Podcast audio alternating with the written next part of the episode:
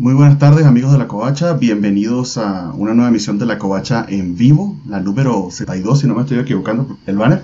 Eh, vamos a conversar sobre La Rueda del Tiempo, precisamente eh, esta serie que se, que acaba de terminar en Prime Video eh, y que bueno, queríamos comentar durante este día de Navidad para aprovechar que todo el mundo está en su casa un día. Entonces espero que, que puedan acompañarnos. Voy con el intro.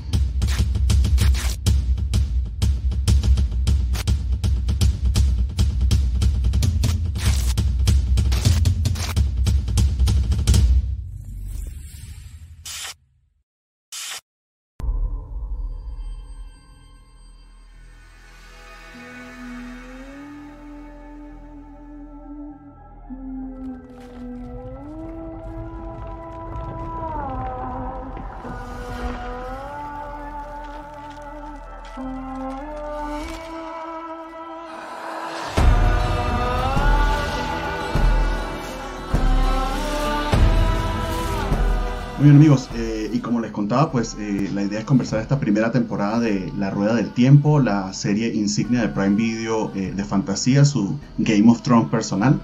Entonces, sin, sin, más dilación, procedo a invitar a quienes me acompañan el día de hoy. desde la ciudad de Durango, ¿acompaña?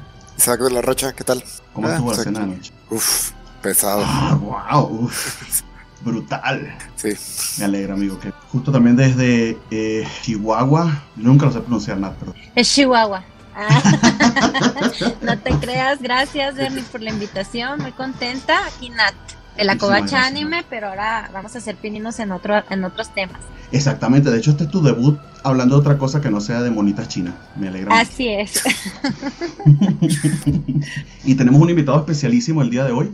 Eh, eh, a quien yo he seguido por muchísimo tiempo eh, y bueno, voy a que se presente él mismo, es el gran eh, Mati. No. Hola, buenas tardes gente, ¿cómo están? Eh, mi nombre es, es, Matías, soy de Argentina y principalmente lo que a mí me gusta y lo que sigo es literatura fantástica y tengo una cuenta en Instagram donde suelo publicar reseñas de libros, así que bueno, seguidor de hace muchos años de, de La Rueda del Tiempo. Así que hace muchos años que estaba esperando esta serie, esta adaptación, y tengo muchísimo para opinar sobre ella. Exactamente, de hecho, eh, conozco a Mati eh, precisamente porque lo, lo, lo, he seguido por mucho tiempo en, en Instagram, es un bookstagrammer, entiendo que es el término, ¿no? correcto, eh, y se dedica precisamente a, a, a, hacer reviews de fantasía y La Rueda del Tiempo fue una de las cosas por las que conectamos, porque como saben, y ya lo he comentado en muchos otros programas de La Covacha, es una serie uh, que me encanta, la adoro, Sé que no es para todo el mundo. Eh, y sí, o sea, los, los, fanáticos hemos estado esperando esta adaptación desde hace, desde hace un muy, muy buen tiempo. También, de hecho, invité a tanto a Isaac como a, como a Nat porque no se han leído los libros. Ellos no tienen ese problema que tenemos nosotros 14 novelas de 3.000 páginas cada uno. Eh, también para, para, obtener ese feedback de, y, y, no contaminados ¿no? Por, esta, por esta versión pre. Entonces, precisamente eso sería la primera pregunta con la que quisiera arrancar la, la discusión. Eh, por ahora, sí, solamente Mr. Max nos ha mandado un saludito. Voy a leer solamente este comentario rapidito. Nos dice que le faltaban tres horas para terminarla y vino a platicar aquí con nosotros. Uh -huh. Ojalá que te haya dado tiempo y, y, logres volver al vivo, si no nos ves luego en el, en el. Eh, pero bueno, les decía, la primera pregunta que quería hacerles era, eh, en líneas generales, muy muy brevemente, ¿qué les pareció esta, estos primeros estos primeros episodios de, de esta serie? Eh, y, y, en líneas generales, si, si les gustó o no. Entonces empezamos precisamente en el orden en que los presenté. Don Isaac, cuéntenos. Eh, así en general, me gustó, me gustó la serie. Creo que eh, al principio sí es mucho, te avientan como mucho y está un poco difícil el arranque. El primer capítulo se me hizo el más pesado y creo que el final lo sentí apresuradón. Siento que a la temporada le faltaron unos dos episodios más, pero creo que fue una buena primera temporada. Eh, creo que hace bastante buen trabajo en presentarnos el mundo y todo. Eh, yo siento que entendí bastante bien cómo funciona este mundo, eh, que es bastante complicado. En cuanto a primeras temporadas, yo diría que hace mejor trabajo que The Witcher en la primera, pero no es, por ejemplo, lo que fue en su momento Game of Thrones. Sí, creo que fue una muy buena primera temporada, pero en general me gustó. Hay como espacio para que mejoren. En, también en temas de efectos, de repente está muy desbalanceado. Hay efectos muy buenos, efectos que chafean medio feo. Pero sí me quedé emocionado, la verdad, por una segunda temporada y más porque pues, siento ahí como para que mejoren y no veo por qué no, no hacerlo. Muy bien, y ahorita Natalia. Este, sí, por el momento me ha gustado mucho, pero creo que en todas las adaptaciones del libro siempre está el tema del apresuramiento, ¿no? Entonces sí se sienten ciertas cosas que son muy rápidas para darle continuidad a la historia como terminar la primera temporada. Siento que pudieron profundizar en, en los personajes principales, por ejemplo, pues problemas que están teniendo y se resuelven muy rápido. Y entiendes que es por el bien de la trama, pues para que se desarrolle rápido. También sé que con los lectores pueden apreciar más detalles que tal vez nosotros no se nos pasan por, por alto. Este, pero por el momento me ha gustado mucho, me gusta el universo. Entonces, pues sí, la verdad estoy esperando ya. Me faltaron dos capítulos, pero voy así. Ya está mi cuñada que empezó a verlo en el cuarto, así. No me importa, pon otro, luego me pongo el corriente, le ha, le ha encantado. Ah, mira qué maravilla, qué bien, estás predicando el evangelio.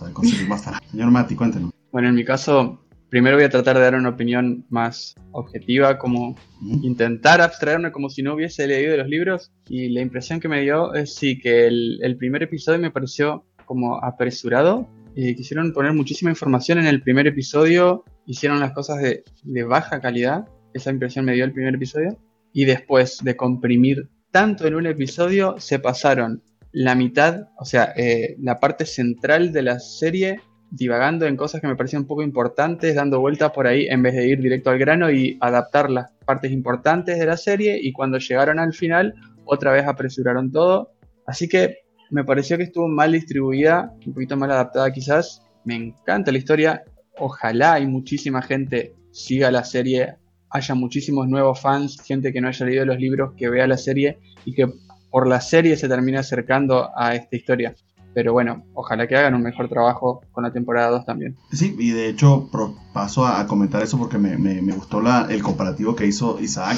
Básicamente en este momento tienes a los Big Guns, a, toda la, a todos los streaming, eh, pues haciendo su propio Game of Thrones. De hecho, eh, entendería que en buena medida fue el señor Jeff Bezos que le pidió para esta adaptación. Que básicamente es, o sea, que eh, dame mi propio Game of Thrones, quiero este, ese, esa serie que atraiga a nuevos suscriptores a mi servicio y que sea exclusivo y, y único. Afortunadamente para los fans de la fantasía fue Game of Thrones quien se, quien se dio esa, esa pauta porque pudo haber sido también un show de sci-fi o un show de mafioso o cualquier otro género, precisamente fantasía, entonces todo como que se están decantando que tiene que ser fantasía obligatoriamente, bien por mí, que no, que no necesariamente tenga que ser así, pero bueno, es lo que, lo que hasta ahora ha, ha- ha- funcionado. Eh, y cuando la comparas como por ejemplo con eh, The Witcher y precisamente con el mismo Game of Thrones, si hay un detalle importante que, eh, y quería comentarlo con respecto a la Rueda del Tiempo, es que mm, como subgénero de la fantasía, la Rueda del Tiempo no se ubica en el Green Dark, que sería el subgénero de The Witcher o de Game of Thrones. De hecho, The Witcher y Game of Thrones sí comparten bastantes elementos comunes por ese sub- subgénero de la fantasía en el que se mueven, pero eh, el trabajo de Robert Jordan no es un trabajo Grindark. Tampoco es High Fantasy, tampoco es El Señor de los Anillos, pero se mueve como que entre, esos dos derroteros, ¿no? Entonces es algo difícil de, de clasificar de- del todo. En particular, eso es una de las cosas que a mí más me atrae, que no, no, no se decanta tantísimo por el tema, eh, digamos, épico y poético de la fantasía como un Tolkien, más al mismo tiempo tampoco es brutal, violenta, gris y terrible, como, como en cierta medida es el Grindar. Entonces, eh, mi, mi, mi siguiente pregunta sería, o lo que quería comentar, no sé Mati, si me puedes ayudar con esto, más o menos, eh, ¿cuándo conociste la Rueda del Tiempo? ¿De qué va esta serie fantástica? Eh, en la fantasía moderna, ¿dónde, dónde se ubica más o menos? Eh, si nos das más o menos como un, review eh, breve de, de, de qué va la Rueda del Tiempo como serie de fantasía. Claro, cómo no. Eh, conocerla la conocí por allá en 2006. Eh, creo que en ese año empecé a leer y probablemente los haya leído en menos de un año a los primeros 11 libros. En 2007 fue que falleció Robert Jordan, así que ahí había quedado como en suspenso qué iba a pasar con la serie hasta que anunciaron que, bueno, Brandon Sanderson se iba a hacer cargo de terminarla. Eh, hasta ese momento eh, Sanderson era relativamente nuevo, eh, no lo conocía, nunca había leído nada de él. Yo no sé si además del Antri se había publicado Mistborn o no, pero bueno, recuerdo que entre que se anunció y que publicó, que salió finalmente el primer libro que escribió Sanderson en la saga, leí un par de libros suyos y me, me convenció, dije sí, esto va a estar bueno. Eh, ¿De qué trata? Como decís, tiene tintes de esta fantasía high fantasy como El Señor de los Anillos, sobre todo al principio, quizás el primero y tal vez incluso el segundo libro es como que Jordan estaba un poco encasillado quizás por, por lo que era eh, el marketing, por lo que era su editor o la editorial o lo que sea. Y entonces tenés como este camino del héroe, tenés este Salvador que viene a Río, solo que en este caso es una salvadora, eh, en vez de Gandalf es Moraine. Eh, y tenemos los héroes que escapan de un pueblo chico, perseguidos por un mal. Hay muchos paralelismos en el primer libro.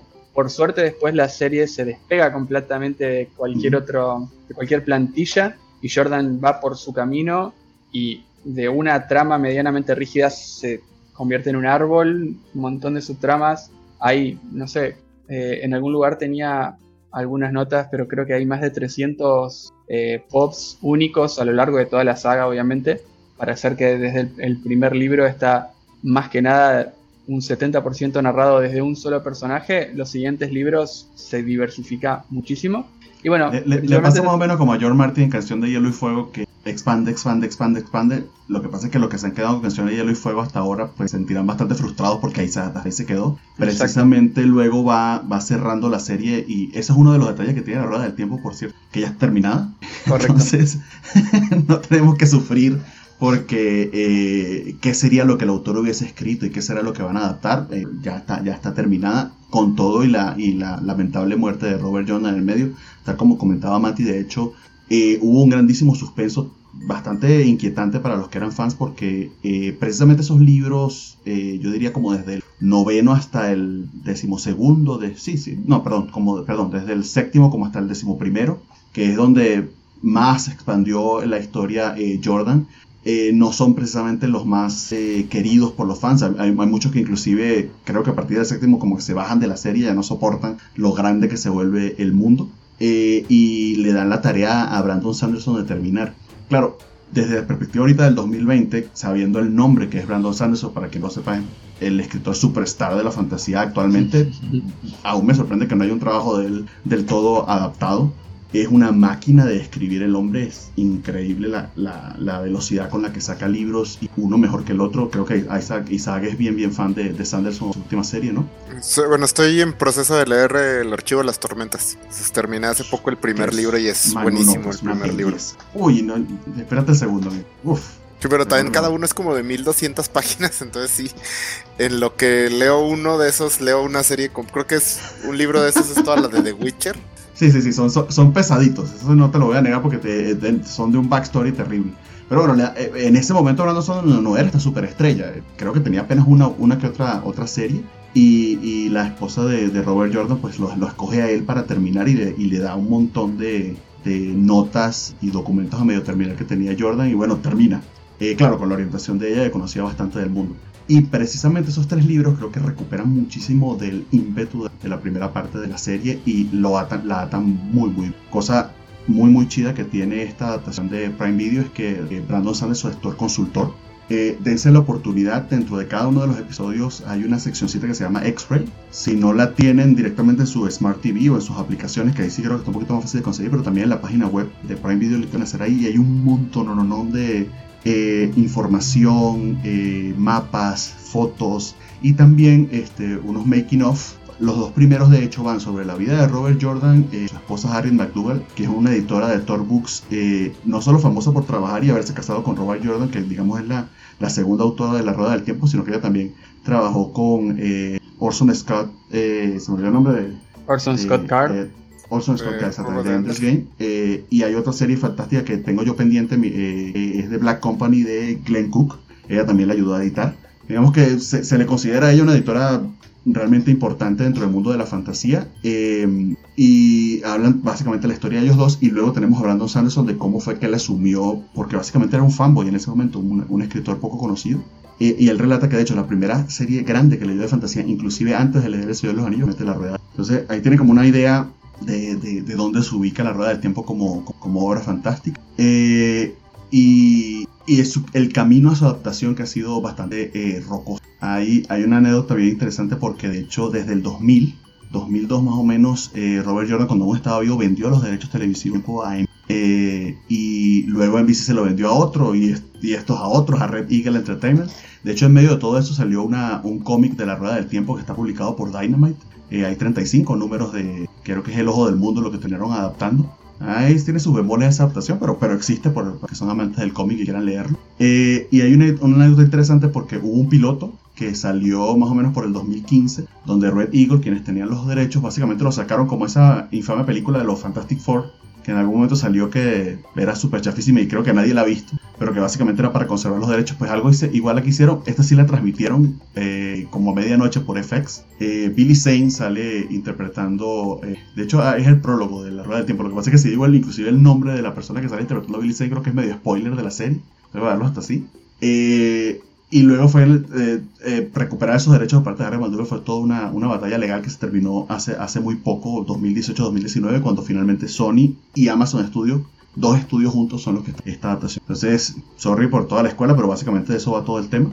Ah, quería empezar, para que empezáramos ya discutiendo sobre la serie, eh, pudiéramos ir hablando de los personajes. Tengo algunas imágenes que, que busqué para que lo conversáramos. Eh, no sé si les parece que empecemos por allí antes de empezar hablando de, de, episodio por episodio, que me hace más bien hablar como de, cada personaje y de sus arcos. Y si a la parte dentro de la conversación sale algo sobre la serie, pues lo, comentamos. De hecho, la, eh, primera que tengo aquí en la lista que, pudiéramos eh, comentar es precisamente el ancla o la actriz más famosa que terminó accediendo a hacer esta serie, que básicamente, digamos, es el gancho, ¿no? Que es nuestra querida Rosamund Pike haciendo de, de Moraine Sedai. ¿Qué, se les hizo a este personaje cuando lo conocieron? ¿Qué se les hizo su, interpretación? Adelante, quien quiera.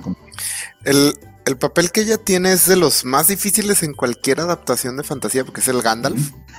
Exactamente. Pero un Gandalf muy, sexy, ¿no? Sí, sí, sí, mucho más. este, pero porque aparte es el personaje que usualmente tiene que vomitar un chorro de palabras mágicas sin sentido eh, que tiene que como que soltar muchísima exposición, que tienes que aparte como que hacer, decir hechizos y, no verte ridículo mientras lo haces. Entonces es bien, bien difícil. Por ejemplo, creo que Ian McKellen lo hizo increíble en El Señor de los Anillos. Creo que uno de los peores ejemplos fue, se me olvidó el nombre del actor, pero el que, hizo este el papel, pero en la película de Warcraft, que él lo hizo horrible, o sea, no, no se la quería nada. Eh, creo que Rosamund Pike hace un muy, muy, muy gran, muy buen trabajo con el personaje. Eh, es muy interesante porque aparte es como un Gandalf más moralmente gris. O sea, es buena, pero está dispuesta a tomar acciones un poco más radicales para lograr lo que quiere y sacrificar personas. Entonces, se me hizo bien interesante el personaje. Creo que es incluso a veces opaca un poco a los que serían los cinco protagonistas, no sé si es difícil el término protagonista, pero creo que entre ella como actriz, que creo que es una actriz muy, muy, muy capaz, y el personaje con lo interesante esta conjunción, creo que acaba comiéndose un poco la serie, eh, donde llega el punto donde más me interesaba ver qué pasa con ella que qué pasa con los, con los gritos y sus dramas. Entonces, eh, me gustó mucho el personaje, me, me gustó mucho la, la actuación y a dónde lo llevan y creo que el final la deja en una situación bien interesante para la segunda temporada. ¿Alguien más? Em, en mi caso sí, me pareció uno de los personajes mejor adaptados a esta serie de televisión. La verdad que me, gustó mucho esta Moraine, la forma en que estuvo interpretada. Em, creo que es uno de los personajes de los que menos quejas tengo. Así que creo que supieron transmitir bastante la esencia de Moraine, a pesar de que, bueno, quizás en el primer libro, esto fue como una interpretación quizás de, de toda la saga, porque en el primer libro por la forma en que está redactado, y no voy a entrar mucho en detalle, es ya más difícil conocerla, es mucho más misteriosa. En la serie creo que te la presentan un, poco más humana, ¿no? Eh, en el libro es un poco más misteriosa, un personaje así lejano, eh, pero la, verdad que respecto a ella no tengo ninguna queja. Sí, me gustó esa palabra misteriosa. Este, la verdad es que yo tardé en quererla un poquito porque se me hacía un poquito altanera, pero pues vas entendiendo que su personaje conoce más y no puede permitirse darse el lujo de, de, dudar por todos, como dicen, eh, los dramas de todos estos protagonistas, o no sé, sí, de los protagonistas. Y conforme va pasando, este, me empezó a agradar más tanto el personaje, o sea, sí la siento como ella, como que le quedó muy bien, y, el personaje en sí mismo la, voy queriendo, la voy entendiendo y, se va humanizando conforme va pasando la historia, ya no es esa figura fría que, que no sabes qué está pensando, sino vas entendiendo que tiene un fin y que es realmente muy humana y tiene sus prioridades muy claras. Me gusta mucho, de verdad que sí. Sí, creo que, por ejemplo, lo de que, que está dispuesta a todo, pero le pesa O sea, no, no se ve que, que sea algo que sea fácil, sino que las vidas que vemos que sacrifica y las que está dispuesto a sacrificar no lo hace a la ligera. Y como es al principio sí la muestran como así mamona, pero ves que todo esto tiene un peso para ella. Sí, coincido plenamente. De hecho, em, como gran parte del, peso del world building y de action está en, en Moraine por la adaptación, pero también por el calibre que tiene la actriz. Creo que Rosamund Pike de verdad que hizo muy, muy buen trabajo. Donde fundamentalmente me convenció, creo que es en el segundo episodio o el tercero, no recuerdo. Creo que debe ser el segundo o el primero. Cuando ya están huyendo de dos ríos después del ataque de los Trollocs. Eh, por cierto, aquí no vamos en orden ni nada. Por cierto, han visto la serie, de esto va a ser así, se nos va ocurriendo. Sorry que no hice el warning antes. Em, que básicamente se lanza un monólogo eh, brutal a caballo sobre la historia de Maneteren que es parte de este lore, los que somos fanáticos de la fantasía lo sabemos, de, Silmarillion de Tolkien es el mejor ejemplo de toda esta previa historia que, te puedes hasta marear leyéndola para saber qué está pasando, pero que lo hace esos, esos de información. Ese monólogo, la manera en que lo entrega, eh, luego de la canción de los chicos, eh, es ahí donde dije, oye, esto puede ser que no me encante la adaptación, pero creo que al menos está en manos de personas que aman los libros. Y eso ah, e, es bastante. Yo siempre recuerdo la adaptación de Dragon Ball, eh, y Nat sabe a qué me refiero, del director que recuerdo el, actor que iba a ser de Goku que llegó todo emocionado, se le había leído todos los mangas y el tipo le dijo, no, yo ni, ni, me los he leído, o sea, no por eso. Le hicieron cualquier mamá que no tiene nada que ver con Dragon yo, Ball. Yo no recuerdo eso, lo borré de mi mente. No sé de qué estás hablando. Oye, no, que sea, pero... que sea está, en manos de gente que, que ama la, la, fuente original. Entonces, yo sí me empecé a preocupar, ¿eh? Yo sí me empecé a preocupar con la serie. Yo no conozco mucha fantasía. La verdad es que mi gran hype fue Lord del, Señor de los Anillos en su momento. De, leí los libros pues hace muchos años, muchos más de cuando salió la película. Y empezaron a salir paralelismos que dije, no. O sea, esto no, o sea, dije, están los, los jinetes oscuros, está el río, ahorita sale Tom Bombadil por ahí, o sea, dije, no, esto, esto va mal, pero se empieza a enderezar, o sea, ya dije, ah, ok, si es como decían, su propio universo se va a componer. Eh, creo que como dijo Mati, que en un principio hay cánones y, Jordan como que estaba muy atado a esos cánones, imagino, por, la, por el pitch que hizo de lo que iba a vender en la serie, pero él poquito va saliendo de ese cascarón. Si hay un Tom Bombadil, de hecho el Greenman, que es desde el ojo del mundo, ustedes ni lo vieron ni lo van a conocer. Honestamente, si van a ver nada más la serie, hasta mejor. Exacto. Es como Tom Bombadil, entonces es igualito, que es mejor que no, es mejor que no. Este, pero es que bueno, es creo que inevitable por el monolito que es el Señor de los Anillos en literatura y ya las películas también, o sea, visualmente. Así como dices, esa escena del río cuando van cruzando y vienen los jinetes, pues te recuerda mucho. en su momento como libros y, y Peter Jackson después con las películas como que dejó muy claro cómo se debe ver la fantasía. Eh, pero sí creo que hace buen trabajo la serie como empezarse a distanciar poco a poco, pero es imposible evitar esos paralelismos en algún Exactamente. Y bueno, tenemos la historia de Moraine que básicamente va como Gandalf eh, a buscar a estos chiquillos en un pueblo, pero no se trata de hobbits, sino en este caso de adolescentes. En los libros muy adolescentes, pero aquí en la serie, y es uno de los primeros cambios importantísimos que hacen, eh, ya son muchachos, digamos, young adults, vamos a ponerlo así, de, sus veintitantos. Jóvenes adultos. Jóvenes adultos, gracias, a lo mejor. Eh, bien desarrollados y además súper guapetones todos, y bastante diversos. Y hay un tema importante con respecto a lo que nos comentaba Mr. Eh, Max, que voy a colocar el comentario para darle paso a, la, a que eh, empecemos a hablar de ellos. La primera sería.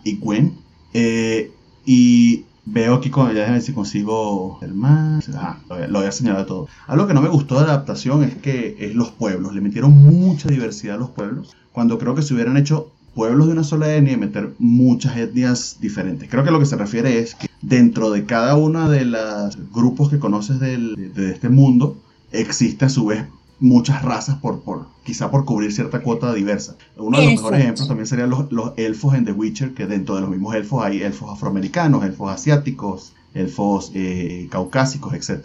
Eh, creo que con la gente de Dos Ríos sí hicieron como que cierta, cierta manera de, tratar de, uniformar las etnias, ¿no? Tienes a Egwin, Perrin y Nynaeve. Demasiado esfuerzo.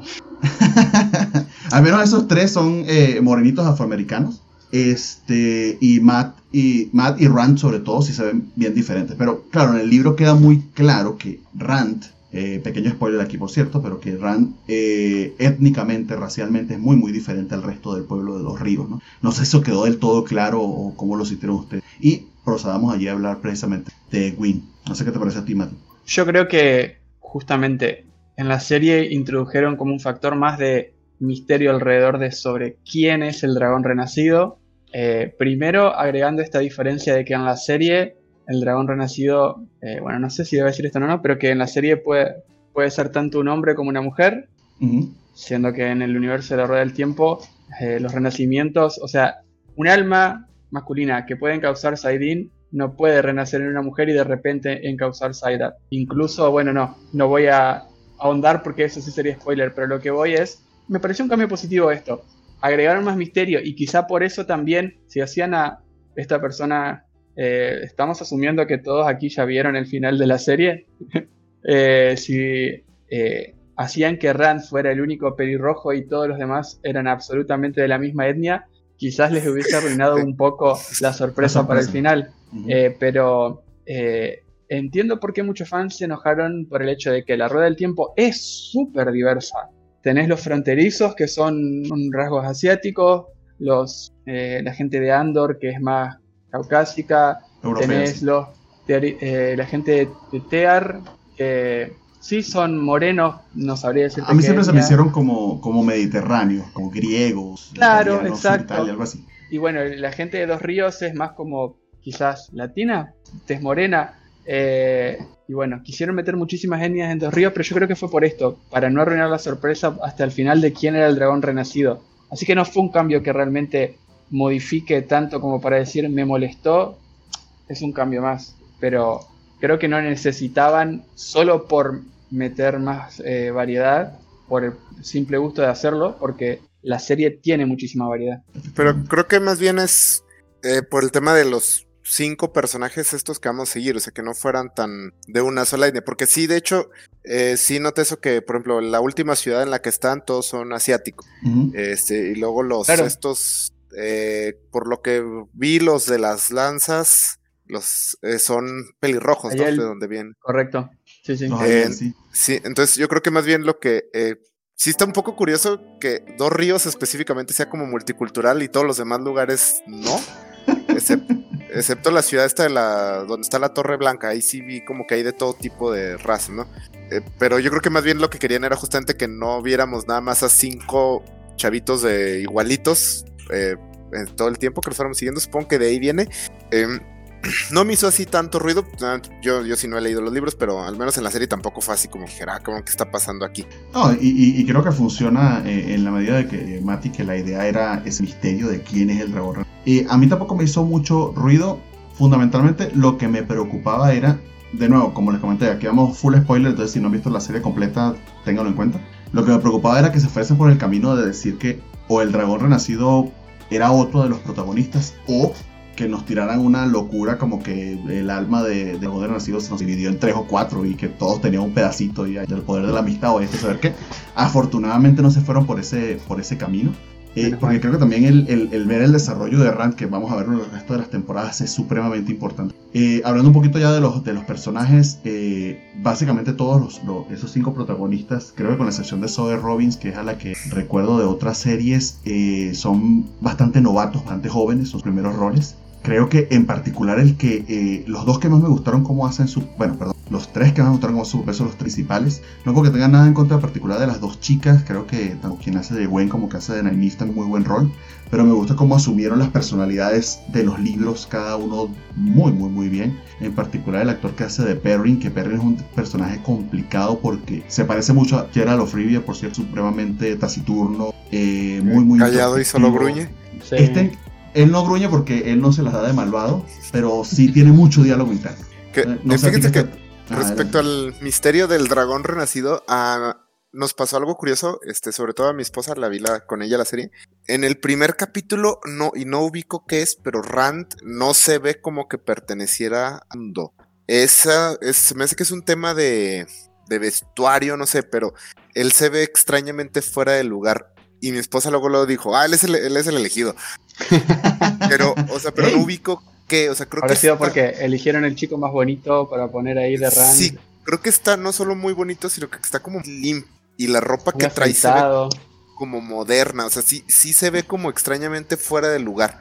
Porque, por ejemplo, Matt, que también es eh, caucásico, él se ve como más integrado dentro del mundo este y Rand sí se ve en los siguientes episodios lo arreglan, pero en el, en el primero sí, sí era una distracción muy extraña. Y sí, mi esposa dijo, ay, pues él es el elegido, ¿no? Justamente, pues es el bonito, entonces ha de ser el, que, el, dragón.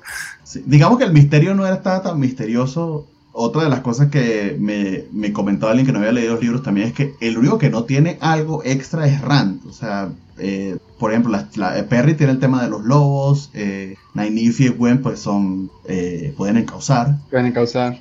Eh, Matt tiene su tema de su daga y Rand es como que, pues su tema es que, ¿qué es el dragón? No sé, o sea, como que es, otro hint. Claro. bueno, en, en, el libro vos vas viendo como Rand tiene estos episodios de como de fiebre, dolores de cabeza, como que de repente picos de euforia y bueno, te das cuenta como que está tocando la fuente verdadera, por más que no te lo dicen específicamente. de hecho, creo que como a mitad de la temporada el misterio sí estaba interesante porque es cuando vemos que Rand tumba la puerta para escapar de, del pueblillo ese minero. Entonces, para ese punto todos tenían como algo. Entonces, sí, de hecho me parece que creo que el misterio en general, creo que funcionó. O sea, no fue así eh, como, no sé si súper especial, no sé también, pero a mí me parece que en general funcionó. La única que nunca creí que fuera el dragón fue esta la novia de Rand, se me olvidó el nombre de ella. Egwene. Egwene. No sé, ella como que nunca, nunca sospeché para nada que ella fuera a ser el, dragón. Mm, qué curioso. O sea, pues, creo, creo, o sea, bueno, está bien, pues, quizá no te lo vendieron a ti, pero precisamente eh, tu perspectiva desde como no lector me interesaba muchísimo para saber si el misterio funcionó. Eh, yo sentí que lo habían vendido bien, pero veo que como que no. Al final termina siendo Rand, eh, está como en los libros. En el episodio que, 4 que se lo habían vendido bien. Te quieren vender bastante como que es Nynaeve con este episodio de la sanación masiva y como dicen, bueno, oh, quizás es ella. Y es como que van, sí, de hecho sí fue, los ojos. Hasta por un momento dije, ah, ok, creo que ya lo revelaron, curioso, a mitad de temporada, pero bueno. Y porque hasta te mencionan mucho que es la encausadora más poderosa que han visto desde quién sabe cuándo. Este, en el tema de Nynaeve, fue, fue como que uno de los personajes con el que más altibajos eh, sobre todo porque, bueno. Todo, lo que ha leído los libros, o la amas o la odias. No hay punto medio eh, con. El, me gusta cuando inicia y luego de repente su trama se vuelve como aburrida. Eh, creo que la trama con todos estos, con los hippies, no sé no me acuerdo cómo se llaman, los de la los, de la hoja. Los gitanos. Sí, e, esa trama se me hizo aburrida. Luego se puso buenísimo cuando los atrapan los, las capuchas blancas, si se llaman así, The White Cloaks. Eh, se puso buenísimo ahí. Y luego otra vez su relación con Rand también me causa un poco de problemas porque de repente es. Me gustó que los, bueno, por lo que dicen, son más adultos. por ejemplo, al principio me gusta que es como una relación madura. O sea, cuando ella le dice, no, me quiero ir a estudiar para ser eh, Saori y eso, eh, Rand lo toma como bien, o sea, le dice, no, pues, o sea, te amo, pero es lo que quieres hacer, entonces lo acepto y luego al siguiente capítulo le hace un berrinche y luego al siguiente capítulo es otra vez todo comprensivo, entonces su relación me causó así como que no sabía, de pronto me, me gustaba, de pronto no, ese pequeño simulacro de triángulo amoroso no me gustó porque los triángulos amorosos son de las tramas que menos me gustan. Eh, siento yo que abortaron ya esa trama. siento yo que la resolvieron así inmediatamente. Espero yo que no reaparezca porque se me hace. Los triángulos amorosos nunca me han gustado. Porque usualmente si hay un triángulo amoroso es porque hay algún cretino en medio que no se decide. Entonces, eh, eso sí, sí hubo un momento donde dije, ah", pero bueno, siento que ya abortaron esa trama y espero que no regrese en la siguiente temporada. Pues Mati, precisamente todas las cosas que menciona Isaac son diferencias importantes contra los libros. ¿Y qué te hicieron? No, por Dios, ese triángulo amoroso no existe. Así que me pareció malísimo, malísimo. Porque bueno, primero, como estos personajes son más adultos, primero me parece que tienen a pesar de ser en la serie más adultos, tienen más dramas adolescentes que los adolescentes de los libros. Eso me pareció terrible. El hecho de que creen este triángulo inexistente con Perrin, Rand y Egwene me pareció, ¿por qué? Innecesario. Si la, es justamente una de las cosas buenas de la serie es que no tiene triángulos amorosos y lo van a introducir en la adaptación.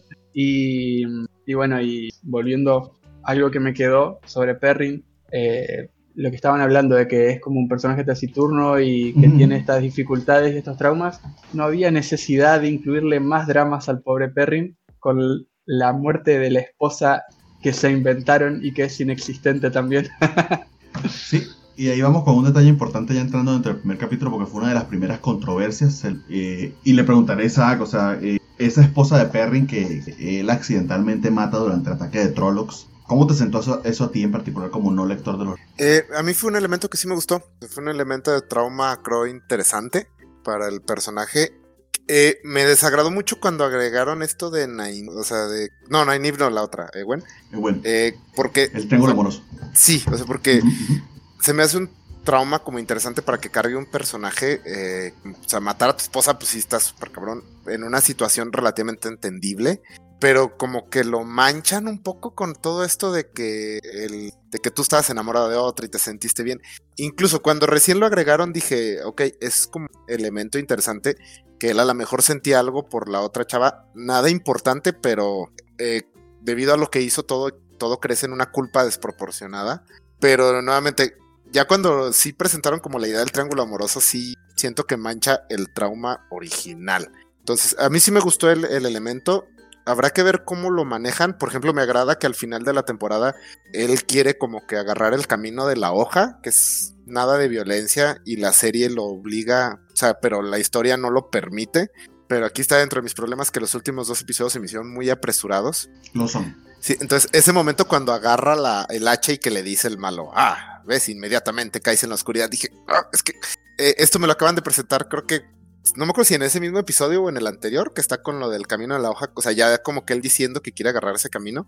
Entonces sí, eh, ese se me hizo un poco apresurado. Él sí fue un personaje que eh, me estaba gustando mucho, pero al final lo sentí de poco tropezado.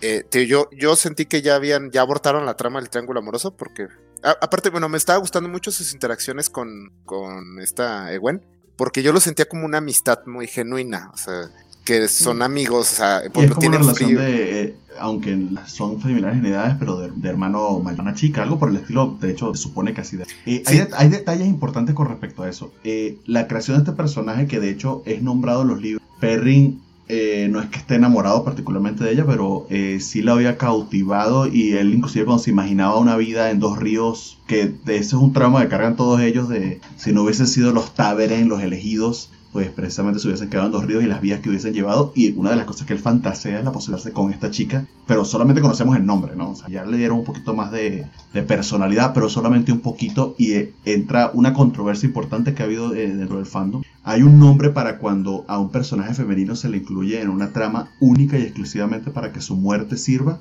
de catalizador del camino del personaje masculino. Que básicamente es algo que ves, no sé, cualquier película de Chuck Norris o de Steven Seagal, donde las mujeres, pues son puros instrumentos dentro de, dentro de la trama y no personajes hechos y derechos ni, ni, seres humanos, entonces más machista que eso.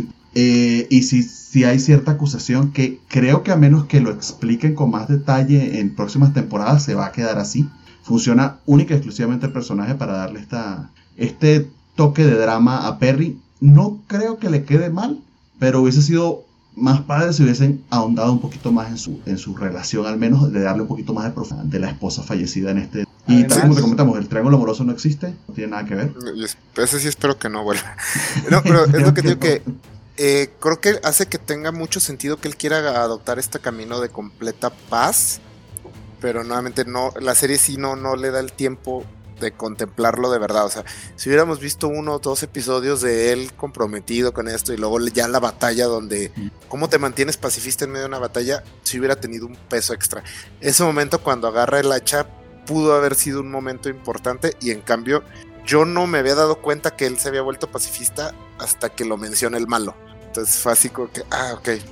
Y ahí voy con otro detalle eh, a mitad de la producción, el actor que hace de Mod Cotton pues renunció a la serie. De hecho, va a ser recasteado, fue ya recasteado para la segunda temporada que está en este. Y se nota mucho que sí, sí, sí se les complicó, tuvieron que hacer sobre todo los últimos dos capítulos, eso de que Matt no se va con ellos eh, al final del, del capítulo 6, creo y se desaparece por todo ese tiempo, eso realmente tampoco pasa en los libros como tal.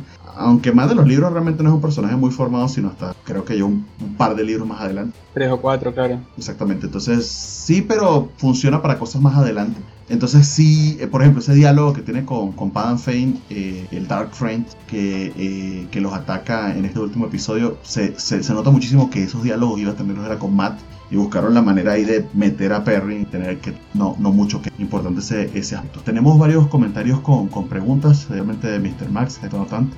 Eh, nos pregunta que si son, si son a esa edad y no pueden tener relaciones o solo casarse, porque Gwen se quisiera volver a esa edad. Eh, las ASD se pueden casarse y, sin problema, no, no tienen ese inconveniente. Las que que creo que se lo inventaron para la serie, pero funciona como conflicto, son las Saori, las Wisdom de los pueblos, las que sí no pueden casarse. Eso es lo que en ese momento Edwin quiere convertirse porque ni sueñan con ser a esa edad. Eso es algo muy fancy de la capital, ella es en medio de las montañas. Eh, y nos dice Nat, ah, Nat tuvo que ausentarse un momento, tuvo una, una emergencia en su casa, pero que si se lo inventaron, que qué horrible, pero que de otra, que, que de qué otra manera justificaba su tristeza. Creo que esa forma de justificar. Pues destruyeron todo su pueblo. Exactamente. De hecho, bueno, eh, pequeño paréntesis, esa secuencia donde atacan el pueblo eh, me pareció muy efectiva porque sí es como una masacre y que sí da como miedo. Eh, nada más que creo que en ese episodio los efectos del. ¿Cómo le llaman a la magia ahí? ¿Me olvidé el nombre? El poder único. sí, De, cuando llega Moraine y empieza a ser. siento que, que muy flojo. Lo llaman encauzar. Encauzar. Tomas la fuente del poder y, y, tú, de hecho, haces tejidos, que es algo interesante que vamos a ver más adelante. Se me hizo muy flojos los efectos de cómo encausan en ese primer episodio. Entonces siento que está muy, va muy bien la escena y cuando llega Moraine empieza como a bajar un poco porque empieza a ver los efectos y que...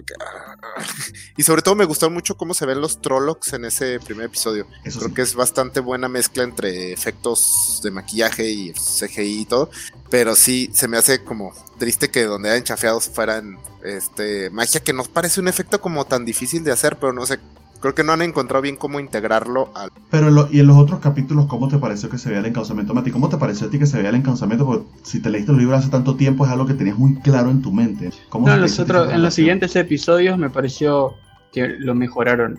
No sé qué pasó en ese, en ese primer episodio, si fue porque lo hicieron tan a lo grande a Moraine ahí luchando contra los Torox pero yo sentí lo mismo, como que me pareció un poco barato, bajo presupuesto. Pero después me pareció mejor.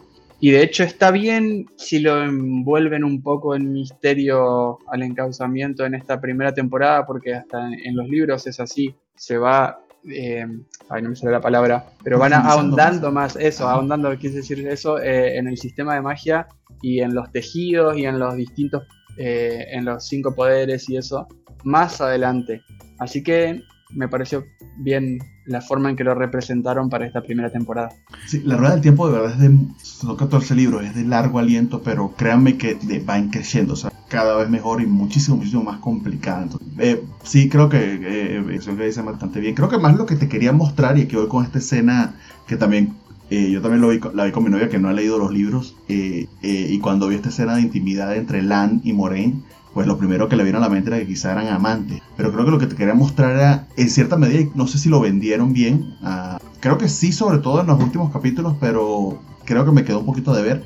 Es este tema del vínculo entre los guardianes y sus Aes ¿no? El hecho de que están, existe de hecho un, es un hechizo o un entramado como tal, o un encauzamiento para lograr este vínculo de ellos. La manera en que, en que Lan y Moraine luchan, que pueden detectar dónde está el otro y sentirlo porque básicamente están conectados y que esa conexión no necesariamente es sexual. Pudiera serlo en el caso de algunas Aes Sedai, pero no necesariamente es el caso. Y en el caso de Lan y de, y de, y de Moraine no lo es. Entonces esta escena de intimidad entre ellos trataba de mostrar eso, pero también, bueno, aprovecha y muestra un par de guillas eh, para para atraer a la audiencia eh, creo que lo de la relación, el vínculo este, bueno, a mi parecer lo vendieron bastante bien. Sí lo me quedó muy claro cómo funcionaba y creo que hay un capítulo prácticamente dedicado a eso cuando están como en el luto del guardián este que pierde a, a su que me gustó mucho ese capítulo y siento que lo vendieron bastante bastante bien el tema de lo importante que es eh, este vínculo y la relación que tienen. y específicamente la de Moraine y Lan, creo que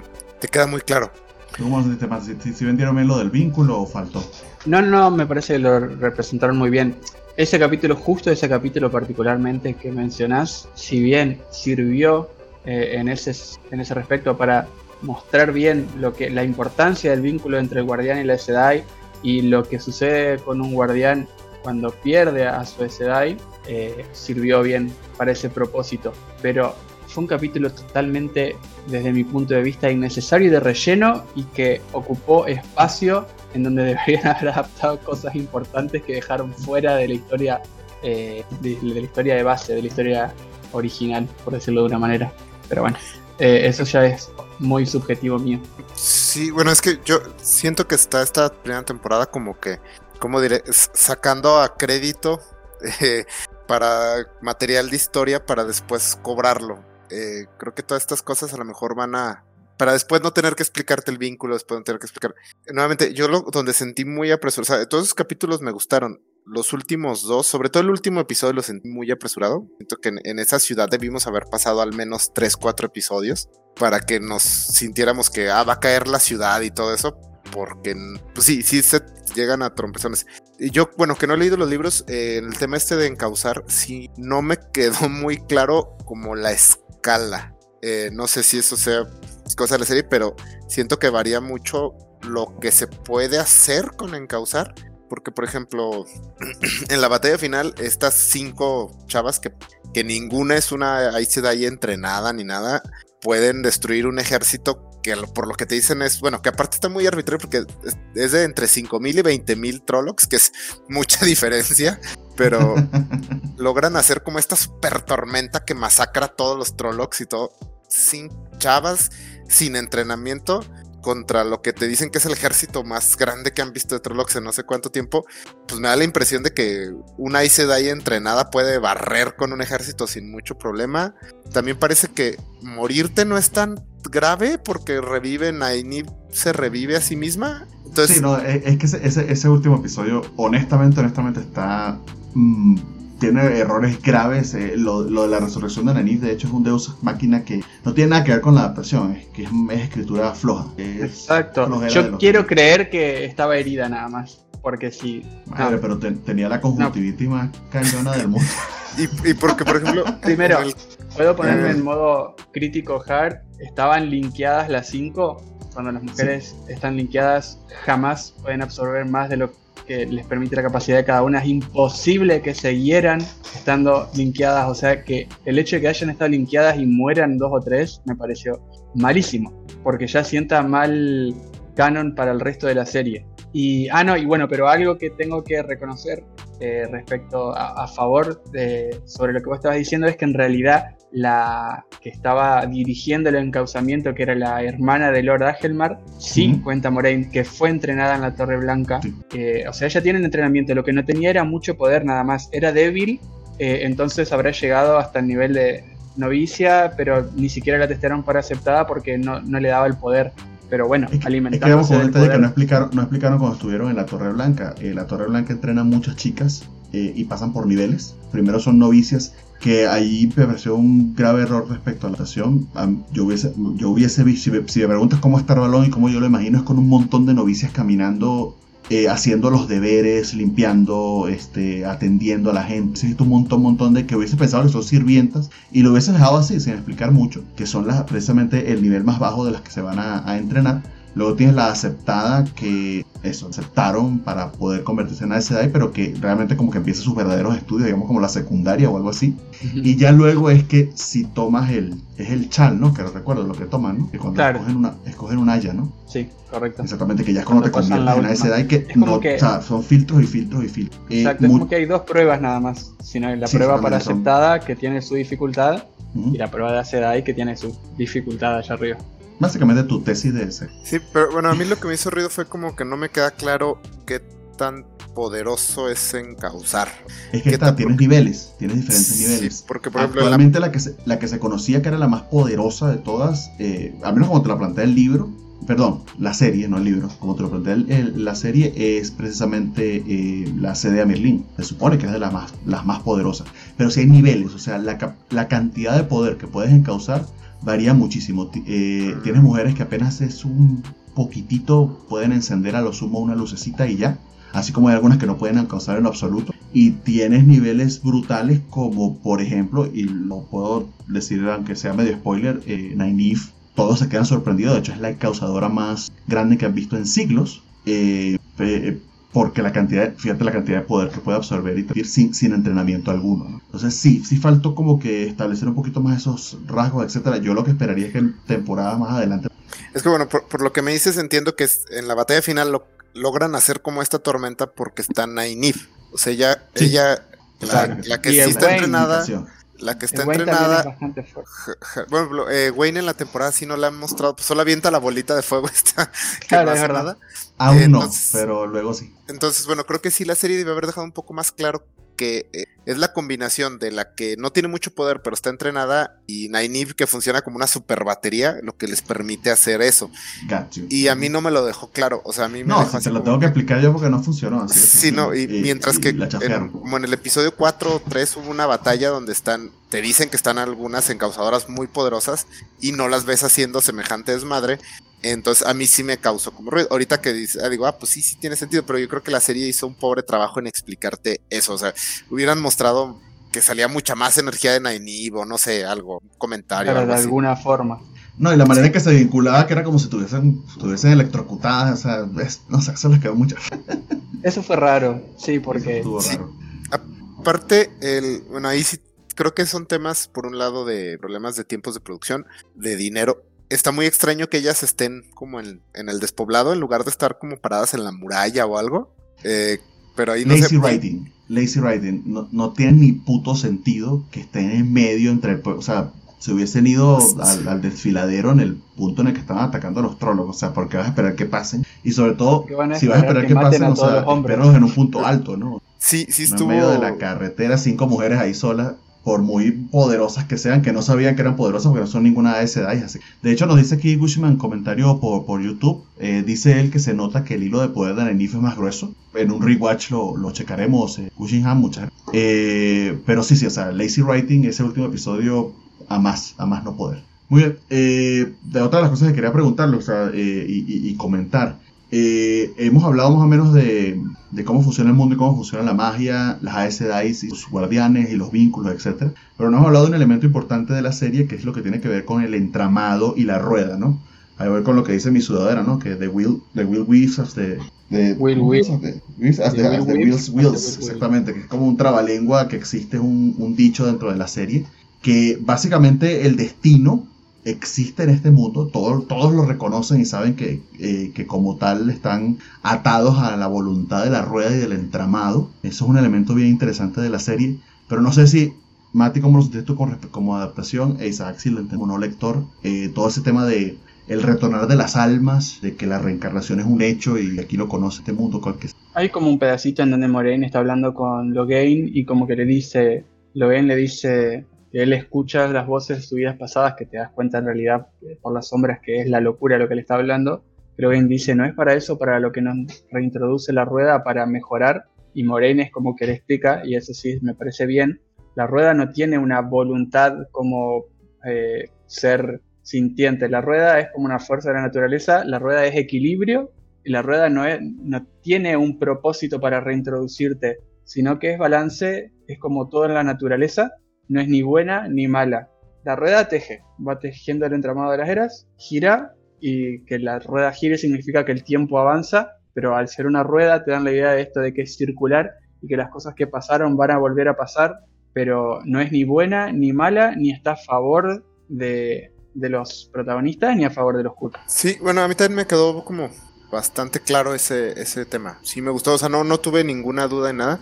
Eh, Natalia López nos menciona aquí en el comentario que le gustó mucho cómo lo expresan los de la, gente de la hoja. Eh, sí estoy de acuerdo, creo que lo, o sea, es una, de hecho me hubiera gustado ver un poco más eso, que es una filosofía un poco absolutista, de, son casi un culto, pero que eh, este super pacifismo, pero que te lo, justifica el hecho que, como mencionas, aquí el destino y el reencarnar no es una teoría, o sea, ya es, por lo que entiendo, es como ya algo confirmadísimo. Sí. Sí, entonces, este, espero yo que más adelante salga alguna, por ejemplo, la versión mala de eso, o sea, la persona que es ultra caótica ni lista porque pues ya todo está, la rueda da vueltas y a mí qué.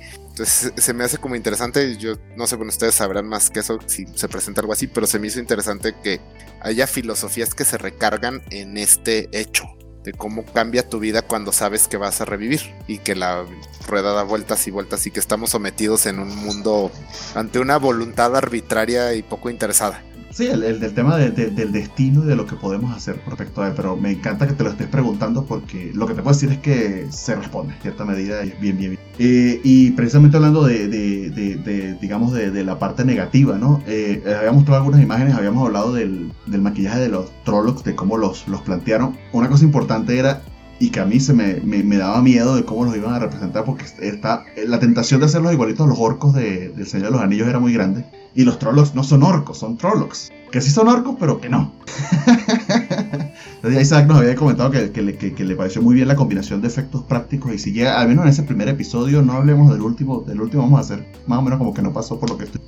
A ti, Mati, ¿qué te pareció los orcos, los fados? Eh, ¿Cómo se te hizo esa adaptación? El fado me gustó mucho. Lo hicieron bien terrorífico con esa boca que está bien, se le inventaron para la serie, porque en realidad con la capucha puesta puede pasar por un ser humano en, los libros. Eh, me, gustó mucho los cambios que introducieron para los fados, me pareció on point. Y los Trollocs no se vio tanto, es como que en el primer episodio te muestran más un pantallazo y después es como que te los muestran así rápido para que no los mires mucho en detalle. Eh, pero está bien, respetaron el hecho de que son como una degradación de los humanos y una mezcla con animales, y hay algunos que tienen rasgos de lobo, otro que tienen rasgos de ah, un águila, otro que puede tener eh, colmillos de jabalí, así que en ese sentido lo respetaron, estuvo bien hecho. De hecho, nos dice Mr. Max que los, se vieron muy bonitos los Trollocs, no sé si bonitos, pero...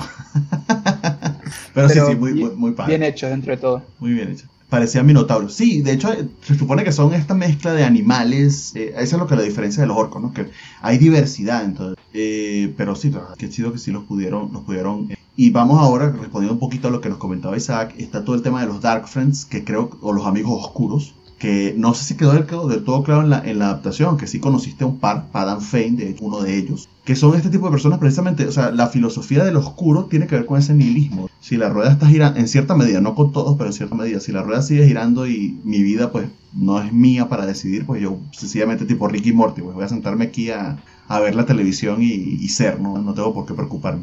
Eh, ¿Qué se le hizo el tema de los Dark Friends? Eh, eh, se les hace lógico que existan en este mundo, lo sintieron así en la adaptación, conocimos solamente a un par, ¿no? Sí que hicieron estragos. Creo que sí los tratan muy por encimita, porque nunca se menciona como, si que yo recuerde como la filosofía detrás de volverte un amigo oscuro, que la verdad no sé por qué el término me da risa, pero no sé, se me hace como gracioso el amigo oscuro, pero este, de momento solo son como personas malas, personas corruptas por el oscuro. Entonces, eh, no se me hizo ni bien ni mal. El, este, el que sale en el último episodio, el que vende las lámparas y eso, se me hizo interesante como por lo misterioso que es y así.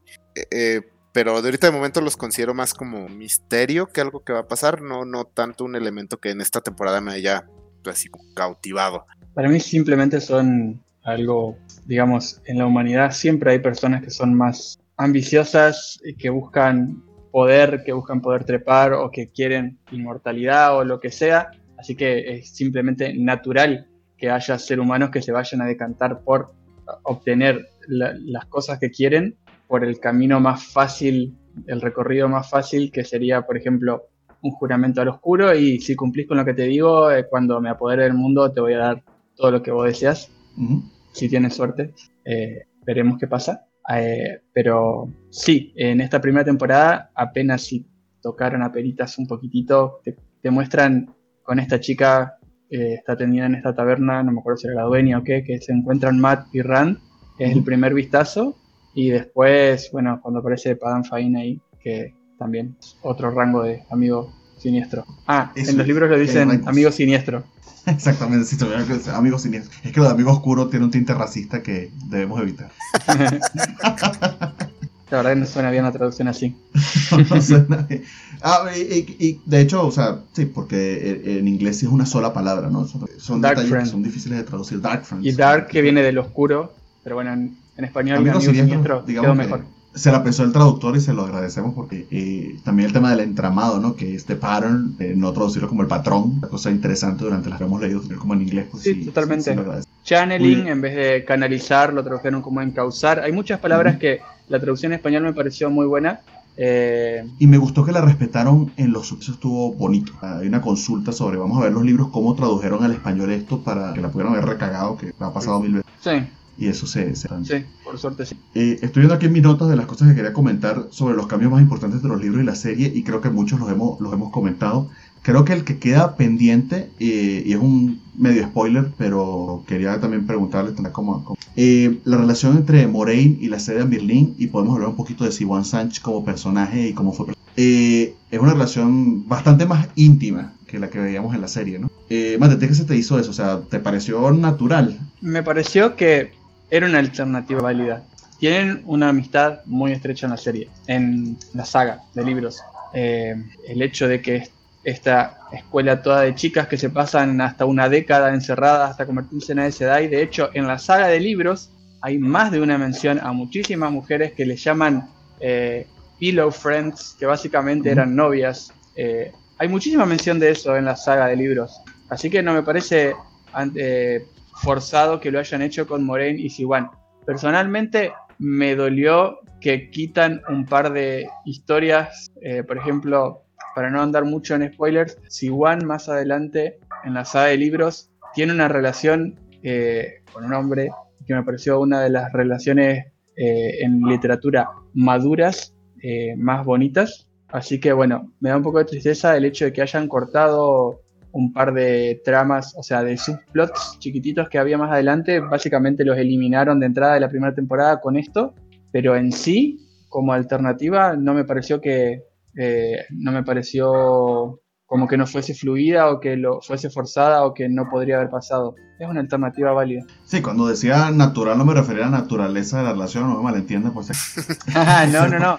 Sino que, me refiero yo en función de la historia. Sí, sí, sí. Sí, yo también me refiero a eso. En función de la historia, sí, eh, se podría haber dado. Uno como fan siempre, como te digo, me da un poquito de lástima las cosas que no se van a adaptar pero viéndolo como así objetivamente, perfectamente podría haber sido una alternativa. Exactamente. Eh, de hecho, nos dice Gucci en Nueva Primavera eran amigas de almohada. Jordan ya dijo que significa que sean y no voy a leer eso en, la televisión, pero ya gracias Gushima por... Eh, nada, te estás de vuelta, pero te veo que te estás, estás moviendo. No sé si quieras comentarnos algo. No sé si nos escuchas, creo que no. Ay, perdón, es que está aquí el lag un poquito y los he estado escuchando. No sé si me escuchen ustedes. Sí. Sí. Si quieres comentar algo, adelante y o hacer la señal. Bueno, no, si quieren yo aquí estoy escuchando, les digo que tengo, estoy en una zona un poquito de la... Ok, no hay problema. Muy bien, entonces eh, continuando. Este, bueno, un nada más rápido, de lo, la relación entre Moraine y la... Ah, se me olvidó el nombre, ¿cómo se llama ella? Este, bueno, eh, me gustó y todo, pero se me hizo muy... Eh, cuando el momento donde la desterra, destierra, que se me hizo como una secuencia muy trágica y luego dice, entonces, pero no puedes volver hasta que yo te hable y dije, ay, pues entonces no hay tragedia, o sea, pues ya cuando te hable ya se acabó el problema. se me hizo muy extraño porque la construyeron muy bien, son claramente dos actrices mucho más eh, maduras que los demás, entonces venden muy bien la escena, el, o sea, ese como momento donde se ven y está, empiezan a llorar mientras la destierra y todo, eh, está muy chido, pero ese pequeño detallito dije, pues no hay tanta tragedia, porque cuando quiera te puede hablar y se rompe el hechizo y ya no hay problema. Entonces sí, sí, sí como que dije, ah, ok, bueno, entonces no sé, es un detallito, no sé si se les haya ido a los escritores o si así es en los libros, no sé eso, como usted, pero se me hizo que le quitó un poco de peso a la secuencia. En los libros ni siquiera pasa. en los libros no aparece la sede de Amelin, en los libros no van a Tarvalon directamente, así que hicieron lo que quisieron, básicamente. Trataron de meter un drama que medio existe, pero no tan explícito en los libros. Eh, y también algo que es difícil de hacer y que se nota ahí en ese caso pues tú sabes y que creo que eh, Jordan lo hace bastante bien que es eh, el hecho de que las SD no pueden mentir pero el hecho de que no puedan mentir no significa que estés diciendo la verdad que tú piensas que quieres escuchar. De hecho, se lo dice Moraine a, a Gwen en algún momento. Entonces están en ese diálogo trataban de darle la vuelta a ese juramento porque literal lo que pueden con la barra, se me olvidó el nombre de, este sangreal que utilizan para ello, eh, perdón, y sangreal de, luego definimos qué son, Este, pero lo que digan allí, pues sí que les queda grabado en el alma, ¿no? Entonces, sí, ese subterfugio queda un poco flojo. Yo, verdad, creo que lo hace un poquito, es un poquito más fino en cómo hila esa capacidad de no perdón, ese, ese impedimento. no, y, y, eh, durante la temporada lo manejan muy bien con Moraine. Este, usa cómo miente sin mentir. De hecho, me gustó mucho. Fue un elemento así, así como mueve. Por ejemplo, cuando le dice a las capas blancas que le dice, no, es que voy con mi hermana. Ah, pero no tienes hermanas, les mentiste. No, no yo considero a todas las Aes Sedai mis hermanas. Ah, o sea, ese tipo de detallitos me, me gustó cómo lo fue, cómo lo manejaron en general, pero no sé por qué ahí lo noté mucho. Yo creo que porque estaban vendiendo también la tragedia de que ella se tenía que ir sin alejarse de su amada y de pronto dice, hasta que yo te hable, diga, ah, así cualquiera. Exactamente. Y otro detalle que quería comentar, y lo estoy mostrando aquí en las imágenes, estamos viendo Logain. Eh, Logain, de hecho, interpretado por Álvaro Morte. Álvaro Morte, exactamente de... La Casa de, Papel. Exactamente, gracias amigo porque me olvidaron los nombres. Eh, yo no he visto La Casa de Papel, entonces no se me hizo tan guau, pero eh, eh, creo que a mucha gente sí, wow, el de La Casa de Papel. Le gustó pues poder verlo acá. y un papel importantísimo para demostrarnos lo complicado de, la situación en la que se encuentran los hombres en este mundo con restricción del poder único. Y el hecho de que esto es una sociedad y esto es algo bien bien bonito de la rueda del tiempo, o al menos un detalle que a mí se me hace que es que es una sociedad matriarcal. Y es una sociedad matriarcal porque los hombres el privilegio que tenían de acceder a, esta magia eh, lo perdieron por completo en el momento en que esa mitad del poder único, Saidar, si no recuerdo, fue contaminado por el oscuro, ¿no? Eh, el tema del dragón renacido y cómo enloquecen los hombres cuando tratan de encauzar. ¿Cómo se te hizo? ¿Que quedó bien en la serie? ¿Quedó bien explicado? Comentario. Em, sí, lo explicaron bastante bien eh, con esa introducción, viendo a, las rojas que están persiguiendo a este varón capaz de encauzar al principio en el primer episodio, como ese vistazo que muestran como que Moraine y Len están mirando de arriba. Em, lo supieron introducir bien. De todas formas, yo creo que ellos son conscientes de muchas de las falencias de la serie porque introdujeron ahí en, la plataforma, como vos dijiste, creo que es X-Ray, eso de contenido extra que tiene la plataforma de Prime Video. Hay seis o siete videitos de tres minutos, eh, videos animados en donde cuentan sobre el rompimiento del mundo, eh, sobre los Ogier. Eh, bueno, no me acuerdo, pero me acuerdo que vi esos seis videos y te dan como una vista más integral. Eh, en pantallazos de tres minutos te dan una vista más integral sobre lo que es eh, el world building y el sistema de magia. Así que es, creo, teniendo en cuenta eso, creo que son conscientes de muchas de las falencias que tuvieron en la serie. Sí, que son, de hecho, los cortos animados de verdad que les quedaron preciosos. Eh, ojalá hubiesen hecho más. La historia de Maneteren, eh, el rompimiento del mundo, la, lo masivo que fue. Básicamente lo que pasó fue, como comenta en la serie, pues esto es cíclico, la rueda del tiempo, la redundancia. en algún momento pues hubo este mismo enfrentamiento oscuro y quien era el dragón en ese momento pues decidió una estrategia un tanto innovadora. Esto también no poco es spoiler para la serie porque lo ve en el Cold Open episodio. y eso pues terminó deveniendo en que eh, se contaminó ese lado de la, de la fuente. Eh, y estos últimos mil años han sido de básicamente una distopía.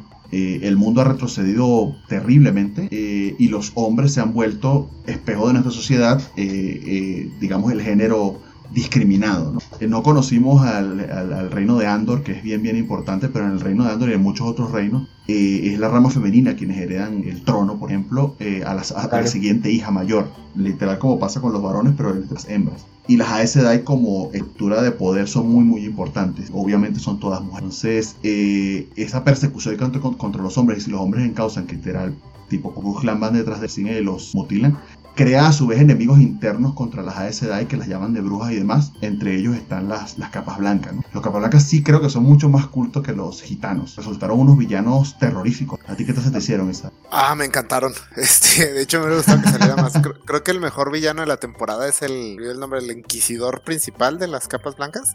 Que creo que tiene tal vez el mejor cold opening cuando está eh, con, que va a quemar a la Aes Sedai y que le llevan el pájaro este que te tienes que comer entero para que te corte y te llene. O sea, es, un villano que odias desde el primer minuto, así, desde que ves cómo le sirven la comida, este, te cae mal. Y todo, eh, el hecho de lo blancos que está su ropa, es como que hasta un poco tétrico porque pues van viajando por el campo y todo y se ven blancos, blancos, o sea, como si acabaran de ponerse sus capas, eh, da como que cierto miedo. La escena donde están bañando a esta. ¿Quién es? ¿Neguen? Que la están bañando y cómo es. O sea, todo. Hasta él, cómo, cómo habla con ellos, cómo se les acerca mucho, cómo invade como su espacio, así cuando habla con alguien. Eh, me, encantó. Eh, cuando se los empiezan a comer los lobos, yo sí decía, sí, por fin. o sea, creo que fueron los villanos que más odié. Este, no sé qué tan importantes son más adelante, pero me encantaron y sí espero que sigan regresando porque son. Creo, que los retrataron, los retrataron, muy bien. Me, me, encanta como todos parece que tienen un descuento de grupo porque se van a la barbería hipster. O sea, me suena que va a una barbería que tiene cerveza y el, que llega debe tener este estos mostachitos. porque todos tienen el corte de los Peaky Blinders. Exactamente. Pero, pero creo que quedó muy, muy bien. No sé más de ti qué te pareció. De hecho, es una de las cosas que más me gustó de la adaptación. Sí, totalmente. Estuvieron bien, bien retratados los capas blancas. Y dentro de todo fue una de las escenas mejor representadas. Todo esto, Perry, Wayne, como el hecho de que hayan sido capturados por los capas blancas. Eh, cambiaron un poco el personaje. El Balda es un personaje que va a volver a aparecer. Eh, él es de la rama de los. Eh, ahí no me sale. Eh, pero son los inquisidores los que torturan y sacan información. Porque después tenés la parte más. Sí, questions es eso. inquisidores creo que lo traducían. si no recuerdo mal. que es como la rama que justamente tortura, saca información. Y después tenés a los normales hijos de la luz, que son los que. es como la, la, la rama más militar, por así decirlo aunque Sería son como parte de lo mismo.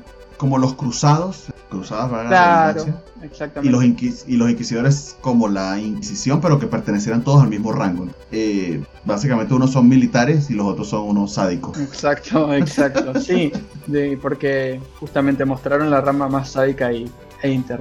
Mostraron los, como lo peorcito. De por sí, no son una luz muy brillante los hijos de la luz, pero te mostraron la peor mitad de ellos. Y no, me parece que estuvo muy bien representado. Y otro detalle, son hijos de la luz porque básicamente la luz es Dios. Es la parte. Es, la luz se supone que es la contraparte del oscuro, pero no interactúa tanto con el mundo como el oscuro. Porque precisamente es la luz, solamente nos ilumina, nos da calor y nos da libre albedrío. Básicamente Dios y el diablo. Pero para que tengas, o sea, la gente saluda y dice, de hecho lo dice muchísimo en el libro y en la adaptación espero que así lo coloquen, pero básicamente gracias a la luz que estás bien, eh, agradezcamos estos alimentos a la luz, la luz es Dios. No te quedó claro. Sí me dejó esa impresión la serie. O sea, sí recuerdo varias frases, el equivalente de aquí de Dios te bendiga y todo eso. Sí, sí recuerdo varias frases del... Eh, estoy mostrando algunas imágenes de... me, me, encantó el backstory de Siwan, su padre pescador.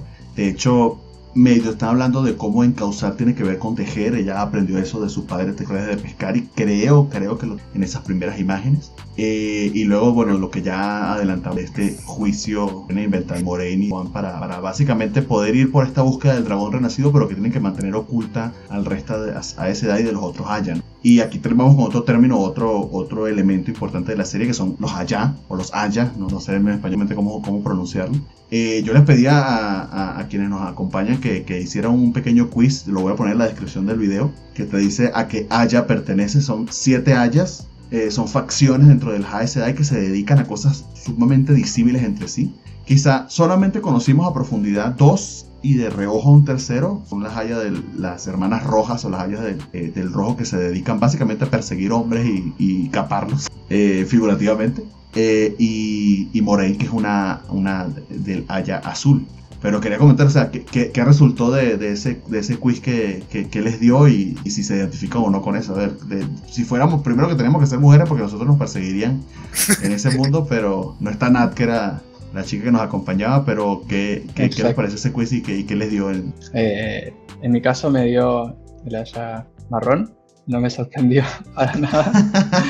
eh, quizás me hubiese yo decía bueno a ver si de batalla o bueno me dio el marrón son las que eh, el marrón son las Aes Sedai generalmente se encargan como de preservar el conocimiento del pasado transmitirlo hacia el futuro eh, investigar, indagar, tratar de recuperar eh, parte de lo que se perdió con el membramiento del mundo y la mayoría de las bibliotecarias de Tarvalon son marrones. Las marrones siempre están con alguna investigación, a veces pueden pasarse toda su vida, larga vida de las Aes Sedai, que no han comentado en la serie que pueden llegar a vivir siglos, dos, tres siglos, depende de qué tan poderosas son. Eh, las marrones se pueden pasar toda su vida con alguna investigación tratando de dejar un legado eh, y son bastante abstraídas, bastante perdidas en su mundo dentro de todo. Son las que menos se involucran con la política del mundo. Y bueno, me tocó el marrón. Fíjate que Isaac creo que le tocó el contrario de nosotros porque a mí también me tocaron las marrones. O sea, que le ah, tocó el gris. diplomática. Sí, sí, me tocó el gris. Este, sí, ya cuando leí la descripción dije, eh, pues sí, más o menos. Creo que es básicamente lo que me dedico en mi día a día. Entonces... Tocaron las abogados y árbitros del mundo. Sí, en mi puesto de trabajo básicamente me dedico a que varias áreas no se maten entre sí. Sí, creo que quede. bueno, nosotros de nerdos, nerdos leedores de libros, pues quedamos en el, en el, allá, en el allá marrón. Eh, creo que había quedado también en el Marrot, por eh, Lo de las hayas, bueno, a mí también me quedó como bastante claro y bueno, creo que fue un elemento que presentaron muy bien porque entendí que hay más de los que vimos, pero te presentaron creo que de manera bastante natural lo que hace cada una. Por ejemplo, yo entendí que las, las verdes son como los soldados que van a la batalla, las rojas son, son, como lo que todos temen de las feministas. Es como la versión ultra paranoica de, una, de la que son las feministas, son las rojas al parecer.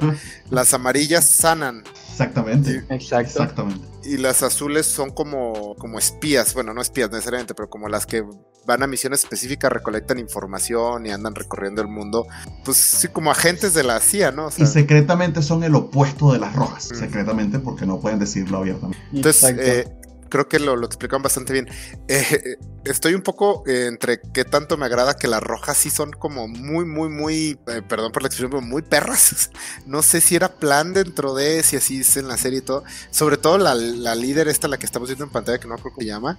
Leandrin. Leandrin sí, sí te cae mal todo el tiempo. Entonces, no sé qué tanto me gustó así que, haya una facción que sea tan obviamente como la que nos están presentando como la mala. Siento que hace un poco menos interesante la política dentro del, de la Torre Blanca. Pero me agrada que dentro de la serie todos se dan cuenta que es. O sea, por ejemplo, esta Newain inmediatamente. Eh, inmediatamente que habla con ella dice: Ay, tú eres una víbora. Entonces, eso me, me gustó. Que, que como que ella siente que es como encantadora y la está como eh, atrapando en sus redes y ella inmediatamente así como, ¿qué pedo contigo? Me das miedo. Pero creo que, o sea, como nos presentan a Leandre, como de hecho es la única que tiene un speaking part, la personalidad, o sea, es roja y tiene que ver con su personalidad, pero ella también tiene su propia personalidad bien representada. No sé, Mateti, ¿qué se te hizo? Sí, sí, me pareció muy bien representada y... Eh, ¿Qué pasó? Bueno, eh, me pareció... bien representada Leandrin, como que representó bien el, el Aya en sí, la mayoría de las rojas son así medianamente a lo largo de toda la saga. Tenés excepciones, bueno, algo que tiene, como decía, una saga de 14 libros con más de mil páginas por libro y con 300 puntos de vista, es que te van introduciendo tantos personajes que no te vas a quedar con una sola impresión de un Aya, sino que vas a tener un montón de personalidades diferentes para elegir y armarte una idea.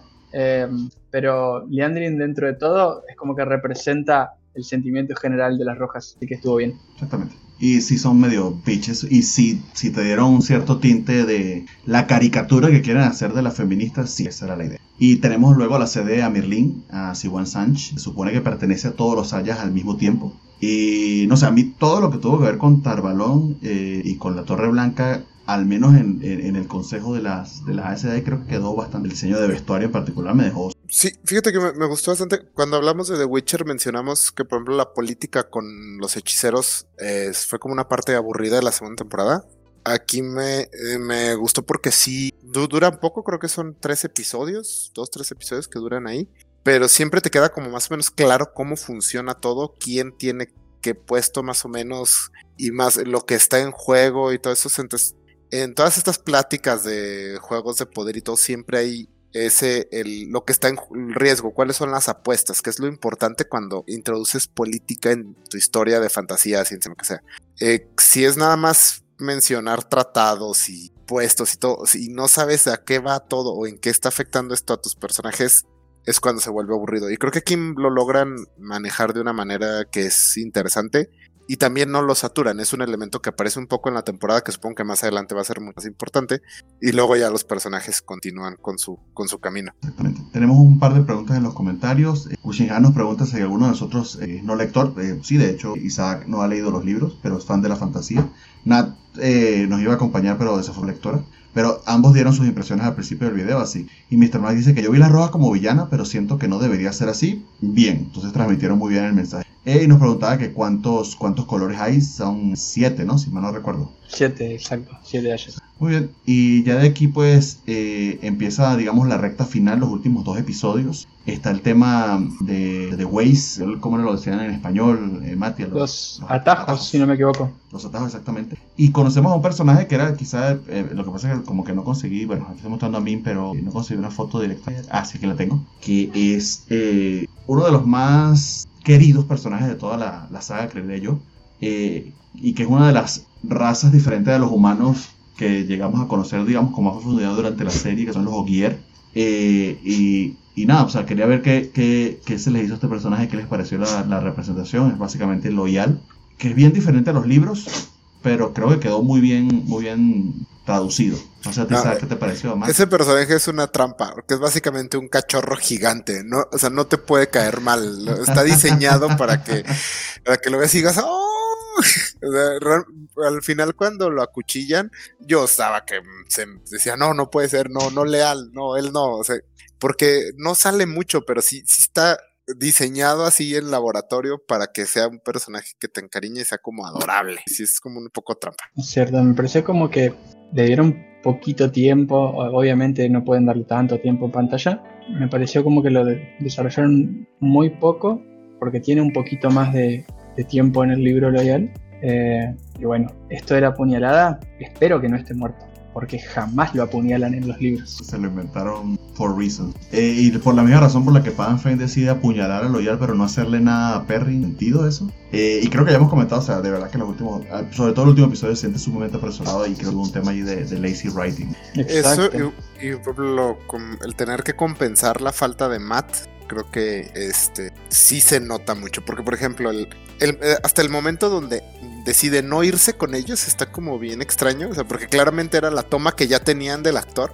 Entonces todos le están gritando, Matt, Matt, Matt, Matt. Y él nomás está así como que viendo al piso. Así que sí. Está bien extraña la secuencia. Eh, también no con la como nos habían presentado al personaje de Moraine, no tiene sentido que no lo obligue a ir, porque te dejan muy claro que su plan necesita que vayan todos. Entonces, eh, te lo tratan de justificar y todo. Eh, no, no pudieron, pero pues aquí sí son cosas que estuvieron fuera de su, del control de las personas. De hecho, no han dicho por qué el actor se tuvo que salir de la serie. Entonces, este, eh, según rumores, fue por temas de salud mental. Aún no han revelado, veremos.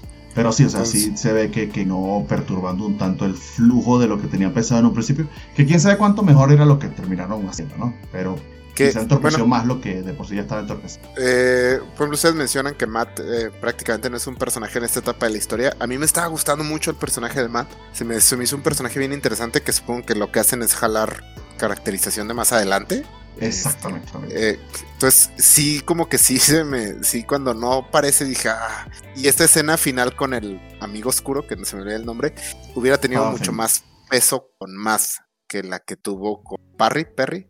Este, entonces. Sí, sí, eh, sí, y, lo, y aparte de que Moraine básicamente le, le diga a las rojas que vayan por él, se me hizo también fuera de personaje. Eh, sobre todo por sí establecen un antagonismo muy fuerte entre las azules y las rojas, entonces no lo veo sucediendo eso. Sobre todo cuando tu novia es la jefa de todos, o sea, siento que había otras cosas que podía haber. Y que si no estaba seguro de cuál era el dragón. Sí, o sea, no tiene sentido para su no, Ya, tú sabes lo que van a hacer las rojas con él, o sea, de hecho eso no tiene sentido. No, para nada. Sí, Pero bueno, creo que eso fue justamente eh, escritura de urgencia para tapar un hueco. De hecho, le estaba mostrando en pantalla cómo según la descripción de los libros, eh, es loyal eh, y los cambios que hicieron lo modernizaron bastante. Eh, y también lo hicieron un poquito más chico. Pero es un personaje de verdad muy, muy enternecedor. Lo que sí capturaron muy bien es la manera en que habla. Es supremamente lenta porque vive en, otro, en otra onda de ciudad. También tiene unas vidas muy, muy longevas. pero nada, o sea, creo que quedó bastante bien la adaptación a pesar. estuve, bueno, yo antes de ver la serie no investigué nada ni nada hasta que ya había acabado. Eh, estuve ahí leyendo que entre los fans de la Rueda del Tiempo, y creo que hasta Robert Jordan llegó a decir que que el final del primer libro no es bueno. creo que entre los fans es considerado no un buen final del, primer libro. No sé qué tan diferente sea el de la serie, pero este, ¿qué opinan ustedes de eso y cómo más o menos? Bueno, creo que no nos gustó en la serie en general el final, pero no sé cómo se compara con el del libro o si ustedes están de acuerdo con el que el del libro no es particularmente bueno. Si lo comparamos con el resto de la saga, definitivamente es no tan bueno. Es más vago, justamente el primer libro, el sistema de magia no está tan bien definido, es más misterioso porque la única que pueden causar y que sabe bien cómo hacerlo es Moraine y nunca explica lo que hace, entonces ellos solo ven el producto de lo que hace, es más, más magia que lo que después realmente termina siendo, que tiene más reglas. Entonces el final en el libro es un poco que surge un poder, una espada de luz y pasan unas cosas y digamos que es un poco más flojo de lo que después eh, logra Jordan a lo largo de toda la saga. Pero tampoco me pareció que haya sido mejor lo que hicieron en la serie. No. Y voy con un, un comentario a ver si, si coinciden ustedes conmigo, que creo, creo que en cierta medida es lo que les pasó. Con todo el tema de prolongar el misterio de quién era el dragón y la posibilidad de que pueda ser una de las... Funciona también en cierta medida para, como un tema de inclusión, pero me parece que llevaron eh, ese temor de no darle al protagonista masculino mayor preponderancia, lo llevaron demasiado lejos. ¿A qué voy con eso? Si Rand es el dragón renacido, eventualmente va a tocar, le va a tocar salvar gente. Es el encausador más poderoso en este mundo, se supone que lo es. O sea, de hecho lo dice, eh, se lo dice a, a, Logain eh, Moraine. O sea, el poder del, del, dragón renacido va a ser como un sol frente a la llamita que tú quieres que se va a enfrentar al oscuro. Eh, pudieron haber resuelto algo. De hecho, creo que si de lo que recuerdo del Ojo del Mundo, porque lo leí hace un buen tiempo, más si lo debe tener más, más fresco.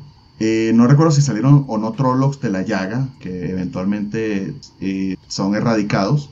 Pero Rand está involucrado en eso. O sea, en medio de su batalla, algo de poder es liberado y él es el que ayuda en buena medida a, detener a los Trollocs. O sea, pudieron haber estas chicas que hubiesen detenido, no sé, de los 20.000 destruyeron a 5.000 y se vienen 15.000 encima y es Rand en una burst de poder el que termina de matarlos. Pero como que le temen a eso de darle ese, ese, ese protagonista al, masculino, no sé. ¿Cómo lo sientes tú, Mati? No, sí, está bien. Eh, eso ya está directamente relacionado con uno de los principales cambios, que es que vayan solo Rand y Moraine a, a, buscar el ojo del mundo, cuando en realidad va todo el grupo junto. Eso fue, no sé por qué se inventaron eso de que quien lo acompañase iba a morir, Claramente Moraine no está muerta, así que no sé de dónde se le inventaron a eso. Eh, van todos juntos a buscar el ojo del mundo.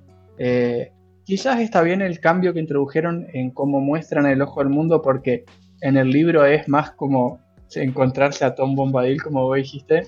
Se encuentran a Somesta. El Greenman, que básicamente es como un swamp raro.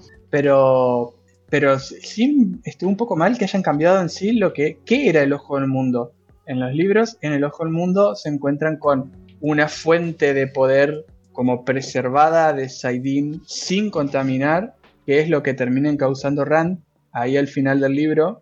No es que toca el Saidin de la fuente verdadera, sino que absorbe del Ojo del Mundo y usa el poder del Ojo del Mundo. Y pasa algo raro ahí, medio ambiguo, como que se abre un portal y va por unos escalones. Justamente, es como que Jordan ahí no tenía tan definido, creo, las cosas y después creó mejores reglas donde encuadrar al, sistema de magia. Entonces como que se abre un portal, Rand va por una escalera, aparece de repente en el campo de batalla donde se estaban enfrentando los Generanos a los Trollocs y es Rand el que básicamente destruye el ejército de Trollocs. después sigue caminando por estos escalones que aparecen ahí de la nada y ahí se encuentra con este personaje Balsemón con los ojos. Exactamente, que, que, dejaron medio ambiguo eso, si es medio spoilerito de con quién se encuentra y su categoría. No, no, no, solo diré que... Lo vende como el oscuro. Y el oscuro sí, y de hecho Balsemon es el nombre del oscuro, eh, es el nombre que, tiene, que usan los Trollocs para referirse al oscuro, Balsemon. Eh, que de hecho me pareció la, lo más flojo de todos los efectos fue cómo mostraron a Balsemon completamente hecho por computadora con esa máscara con el fuego. Me pareció malísimo, malísimo el efecto. Sí, está, sí, está extrañamente chafa. Y porque, pero no entiendo por qué. El efecto de cuando se mete como a la flecha y queda el humano estuvo muy chido, pero todo el efecto anterior se ve raro. Aparte, el hecho de que traiga ropa formal y la cara como en llamas se ve también, se ve raro, está feo el efecto, sí estoy de acuerdo en que no, no les funcionó. Creo que, era creo que es más intimidante ya cuando es un humano así normal. Eh, se me hizo mucho más intimidante y por ejemplo cuando y, y la caracterización que hace el actor de verdad que muy bien porque si es como encantador tétrico pero también te dejan muy claro por ejemplo cuando eh, Moraine trata como de hacerle algo que lo agarra y le quita inmediatamente el poder, este, pues te deja muy en claro que es una, un ser muy, muy poderoso y que no es como cualquier cosa irse a enfrentar a él. Eh, me, gustó en general. a ti te quedó claro qué le hizo a Moraine, porque creo que por la animación que hicieron, estaban como tratando de hacerte un paralelo con algo que viste en unos episodios anteriores, pero no sí funcionó. Sí, yo, bueno, yo entendí que le hizo lo mismo que le hacen a los hombres. O sea, que la, bloqueó de acceder al poder, ¿no? Genial que lo entendiste.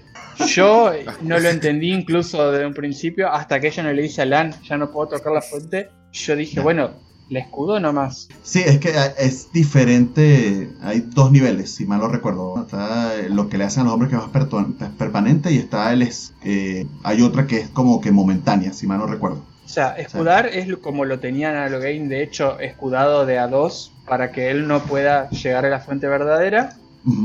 Que es mantener un escudo entre el poder único y, el poder único. Y después está eh, es exactamente lo mismo, solo que a los, para los hombres le dicen amansar y para las mujeres le llaman de otra forma, que ahora no recuerdo, pero que es lo mismo, que es como cortar la conexión con el poder único. La verdad que con el efecto no me quedó claro, pero bueno, después Morel lo confirma al final cuando dice ya no puedo. Pero en ella quedó como permanente, ¿no? Porque hay una que es permanente y hay otra que como que tiene que estar allí constantemente. Eh, pero el, efecto que usaron fue el de cuando los escudan, porque es como una, una red que se cierra eh, alrededor. Eso pareció, pareció que el escudo probablemente después van a revelar que fue eso lo que hizo, porque no pueden ser, primero, si lo puedo decir, que jamás no, no, no, la, no le hacen eso, no le cortan la conexión con el poder único a Moraine, o sea, sería malísimo que lo hagan aquí, Así que estoy. Sí, yo también espero que sea momentáneo porque. Probablemente, claro. Sin entrar en detalles, es parte del arco, de un arco importante para otra persona más adelante. Muy importante. claro, sin entrar en detalles, solo diré que probablemente se estén haciendo eso como la hacen creer que, le, que cortaron el vínculo, pero en realidad como es más poderoso y tienen más conocimiento, seguramente hizo otra cosa que después explicarán. Que pueden bien aprovechar, está el call open de ese último episodio, de que creo que queda claro con los carros voladores y demás, que esta gente estaba siglo 23 y se fueron para el siglo 12. Exacto. Este, que cómo hacer los tejidos es toda una técnica que fue desarrollado por siglos y se perdió muchísimo de ese conocimiento eh, durante el rompimiento del mundo, el, desmembramiento del mundo. Eh, y que probablemente pues, piensen que es una cosa permanente y realmente lo que hizo fue un atado que pues, no conocen. Y eso del atado también es importante, que siento que sí medio metieron lo de los hilos, cuando ellos encausan pues se ve como un hilado y está en el, en el opening de la serie ves al entramado y ves a la rueda, se supone que de eso se trata el opening. Eh, pero ojalá que ahonden más en eso y que ojalá que le metan un poquito más allí al, al CGI, que el entramado no tiene que ser muy complicado. bueno, como un detallito, me gustó mucho que el entramado de los hombres cuando están enloquecidos es negro. Eh, se me hizo como un efecto visual interesante y que en el de este del principal que sale, se me olvida cómo se llama, que es el actor de la casa de papel, que su locura se manifiesta como que el entramado le habla, que es como una, hace como una figura humanoide y le susurra cosas. Eh, me gustó mucho ese efecto, sobre todo porque al principio solo lo ves como algo diferente y ya después que te dicen, bueno, yo que no leí que te dicen que, es porque el, poder está corrompido por, por el oscuro. Eh, me gustó mucho, creo que es una manera muy, muy interesante de mostrar esto. Eh, se me hace extraño que en el primer cold opening del primer episodio lo demuestren la locura como literalmente alucinaciones. Eh, pero me gustó mucho que lo presentan así como esa, como el, entramado literalmente te está hablando y te está haciendo que hagas las cosas. Vamos a ver qué introducen más adelante, pero en la saga es como que la locura es individual de cada persona y se manifiesta de formas diferentes. No es que para todos es igual, sino que cada hombre puede surgirle un miedo irracional de una cosa, esto que le pasa a Logan que escucha voces. Exacto, depende del encausador cómo lo afecte, eh, lo cual hace de hecho muy rico para mostrarte caracteres de los personajes, que te habla mucho de ah, su locura es muy propia de cada uno. y aquí, aquí les comento acerca de los Forsaken, que creo que apenas lo medio comentan, ¿no? Nada, casi. no, no, me animo a decir nada porque creo que... bueno, es a ver, Isaac si, que solo vio la serie si recuerda a ver si nombraron algo. ¿Qué dijeron? Una mención de, los, de los Forsaken. No, no, no, no, no lo recuerdo a ellos. Entonces, nada. Mom the Word, pero va a ser. sí, sí, los. o sea, lo dicen en la serie, así que cuando, si la llegan a ver, lo pueden volver a ver, pero no, no andamos en eso. Pero son básicamente, ahí los venden como, como, como villanos de cuentos de hada, ¿no? Como misterios, como cocos o algo así. Pero si es muy, muy, muy leve la mención. Esperaríamos que más adelante se Claro. También me, gustó el elemento de, de la ciencia ficción, eh, porque es lo más común en estas series de fantasía es que la tecnología no avanza. Y yo, de hecho, al principio cuando mencionan eh, lo de... De hecho, yo no me había dado cuenta que en el primer episodio las como montañas que vemos son rascacielos. Eh, hasta que en el último episodio se ve que es como en el futuro y dije, ah, pues em, solo se me hicieron como montañas raras al principio. Pero se me hace interesante porque usualmente es, por ejemplo, como en Tolkien, que la tecnología nunca avanza y pasan siglos y, milenios. Y aquí yo pensé que era como lo mismo, que son estos ciclos, pero siempre andan en Europa medieval. Y se me hizo interesante esta idea que en efecto eh, avanza el mundo y luego pasa estas catástrofes y luego de lo que queda tienen que volver a empezar y así. Es como, entonces se me hizo interesante y como más trágico. Que las vueltas de la rueda se me hicieron más trágicas por esa, por esa razón. Perfecto. De hecho, esa era, esa era la idea. Es que el, el, hecho de una sociedad en la que la magia sea tan preponderante, que esta gente pueda tener acceso a ella, te pone a pensar en cómo su tecnología va a ser radicalmente distinta a la nuestra. Es algo con lo que teorizan y que explican a lo largo de la serie. Pero lo importante era que vieras esa diferencia entre la era anterior y esta eh, aquí están realmente en una desventaja importante porque saben realmente nada, están en un medioevo, o sea, un retroceso cañón y eso afecta bastante. Tremendo retroceso. Pero muy bien, ya estamos en casi casi en las dos horas, eh, entonces vamos a proceder a, irnos despidiendo. Eh, a ver, comentario por Chichu. Ah, sí, nos preguntaba Félix que si ya se había ido Alfa, eh, Sina tuvo que ausentarse desafortunadamente, tuvo una pequeña emergencia.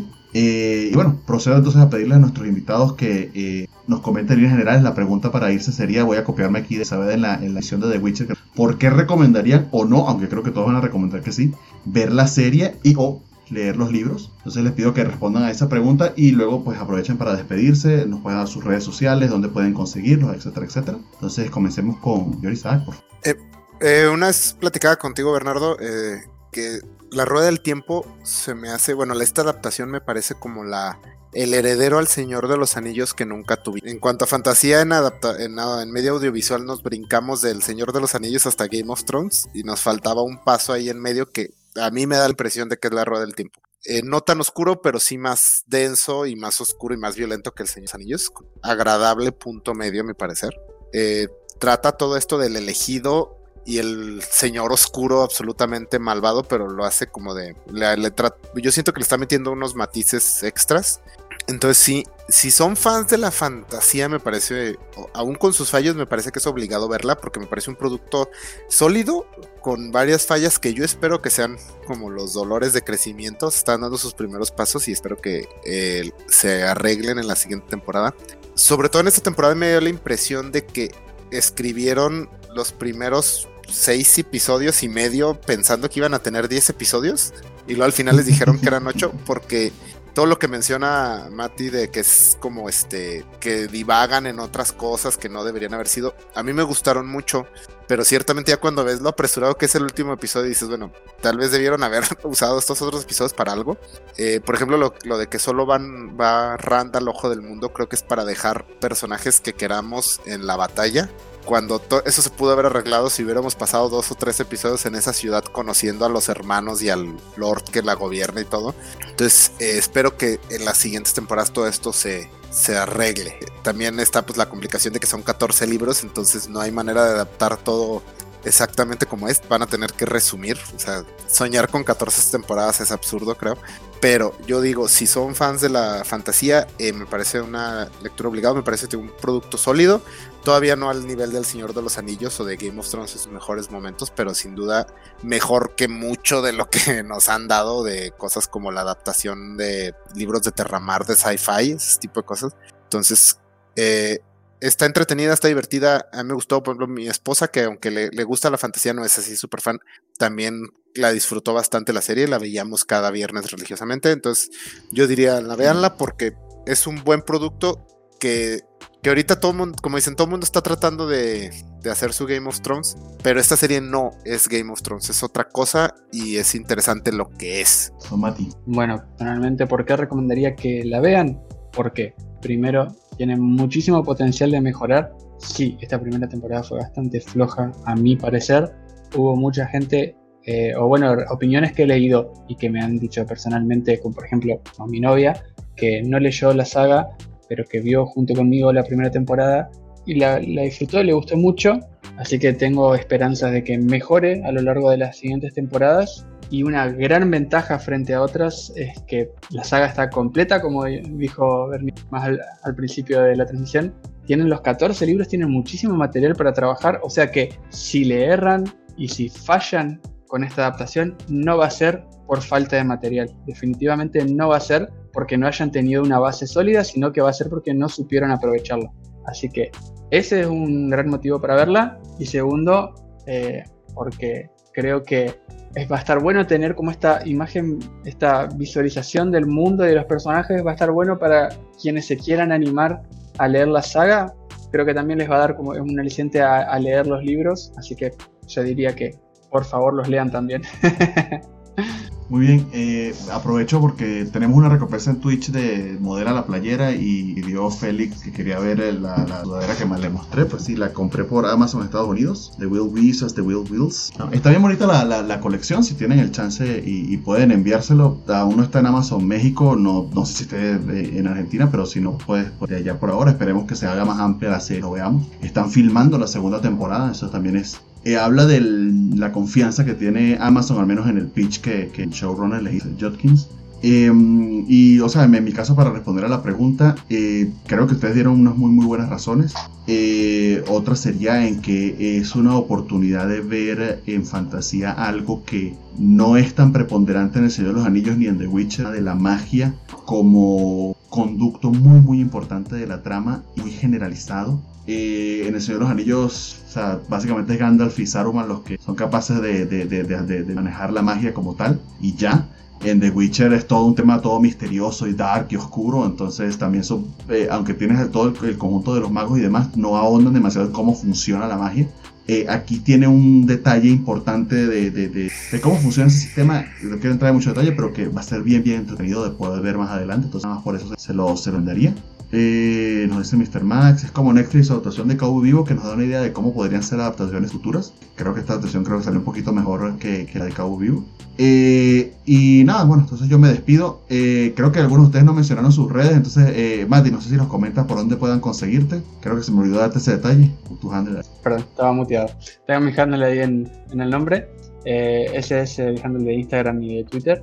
de hecho, con la pandemia estuve bastante vago, bastante flojo para publicar nuevas reseñas, pero intento hacerlo. He seguido leyendo, lo bueno es que no es que estoy bloqueado y que no leo, sigo leyendo y disfrutando muchísimo de la fantasía y de la literatura, solo que eh, no he estado compartiendo tanto mis opiniones en Instagram. Sí intento dejar siempre eh, en Goodreads, en, Instagram si van ahí a, y ven mis redes van a encontrar el enlace de Goodreads. Eh, trato de dejar alguna reseña de, de lo que leo al menos. Eh, así que bueno, nada, si les interesa y si les gusta el género fantástico, porque es más que nada lo que leo, fantasía y sci-fi, bienvenidos sean. Pues sí, ahí pueden seguir a, a Mati. Isaac, pues, eh, no tiene redes sociales, se, niega a caer en ese, programa. En ese pero si tienes sus artículos en, la covacha. Yo siempre hago el, vínculo al menos a tu sección como, como articulista de la covacha. Sí, bueno, como menciona Bernardo, no tengo redes sociales, eh, pero sí me encuentro en la covacha. Tengo, escribo artículos ahí ocasionalmente para la covacha y participo en el programa de Ñonautas, que es básicamente análisis así bastante clavado de cómics, donde Valentín y un servidor agarramos algún cómic a la semana y lo desmenuzamos de todo. Eh, ahorita estamos está en pausa el programa, pero a mediados de enero debemos regresar ya para lo, del 2022. Bueno, entonces aprovecho también ese, eh, ese segue que nos dio eh, Isaac y les comento del resto de los programas de la, la Covacha. Este es un programa especial, la Covacha en vivo, por, el, por la primera temporada de, La Rueda del Tiempo, pero recuérdense, los lunes tenemos la Covacha Anime, donde eh, yo con Natalia, Rafael y Jorge vamos a tener tu trailer Watch Party, vamos a ver todo lo que va en la temporada de invierno, que en enero próximo. 31 trailers lo vamos a lanzar en dos horas de transmisión. Entonces, eh, están ya de vacaciones, pues aprovechen ese lunes. Vamos a estar desde las 8 de la noche conectados. Eh, los días eh, martes tenemos las ñoñoticias. Creo que va a haber ñoñoticias semana, va a ser los del año. los miércoles no recuerdo qué es lo que sale, ya se me olvidó, pero los jueves serían los estrenos de ñoñonautas, como comentaba Isaac. Los viernes están los cómics de la semana que volvemos en enero.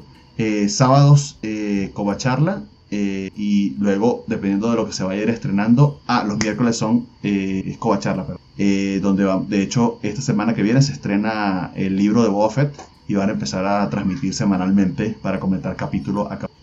Se terminó todo lo de Marvel y empieza de nuevo lo de Entonces, dicho todo eso, eh, muchísimas gracias a quienes nos acompañan hasta ahora. Muchísimas gracias a, a Isaac. Muchísimas gracias, Mati, por acompañarnos, que sé que es tarde para ti ya este y, por, por, toda la sabiduría y todos los comentarios, de verdad que un montón y espero que se les, haga muy útil a quienes. Eh, dejo. Ah, sí, nos dice Mr. Mac que viernes año. Dice, menos mal que Mr. Mac se sabe la programación. Y que además en 25 de diciembre. No vuelvo a ir a un Watch Party de la, de la Covacha Anime, dice Félix Farsar. No, la Covacha Anime, el, el, Watch Party va a ser el próximo lunes. Bueno, amigos, muchísimas gracias. Se me cuidan mucho. Voy a ir con el outro. Eh, le advierto a Mati, es un poco eh, alto el volumen, así que si quieres bajar el volumen a tus audífonos o quitártelos, pues adelante. Cuídense un montón, nos vemos, bye. Nada más, gracias.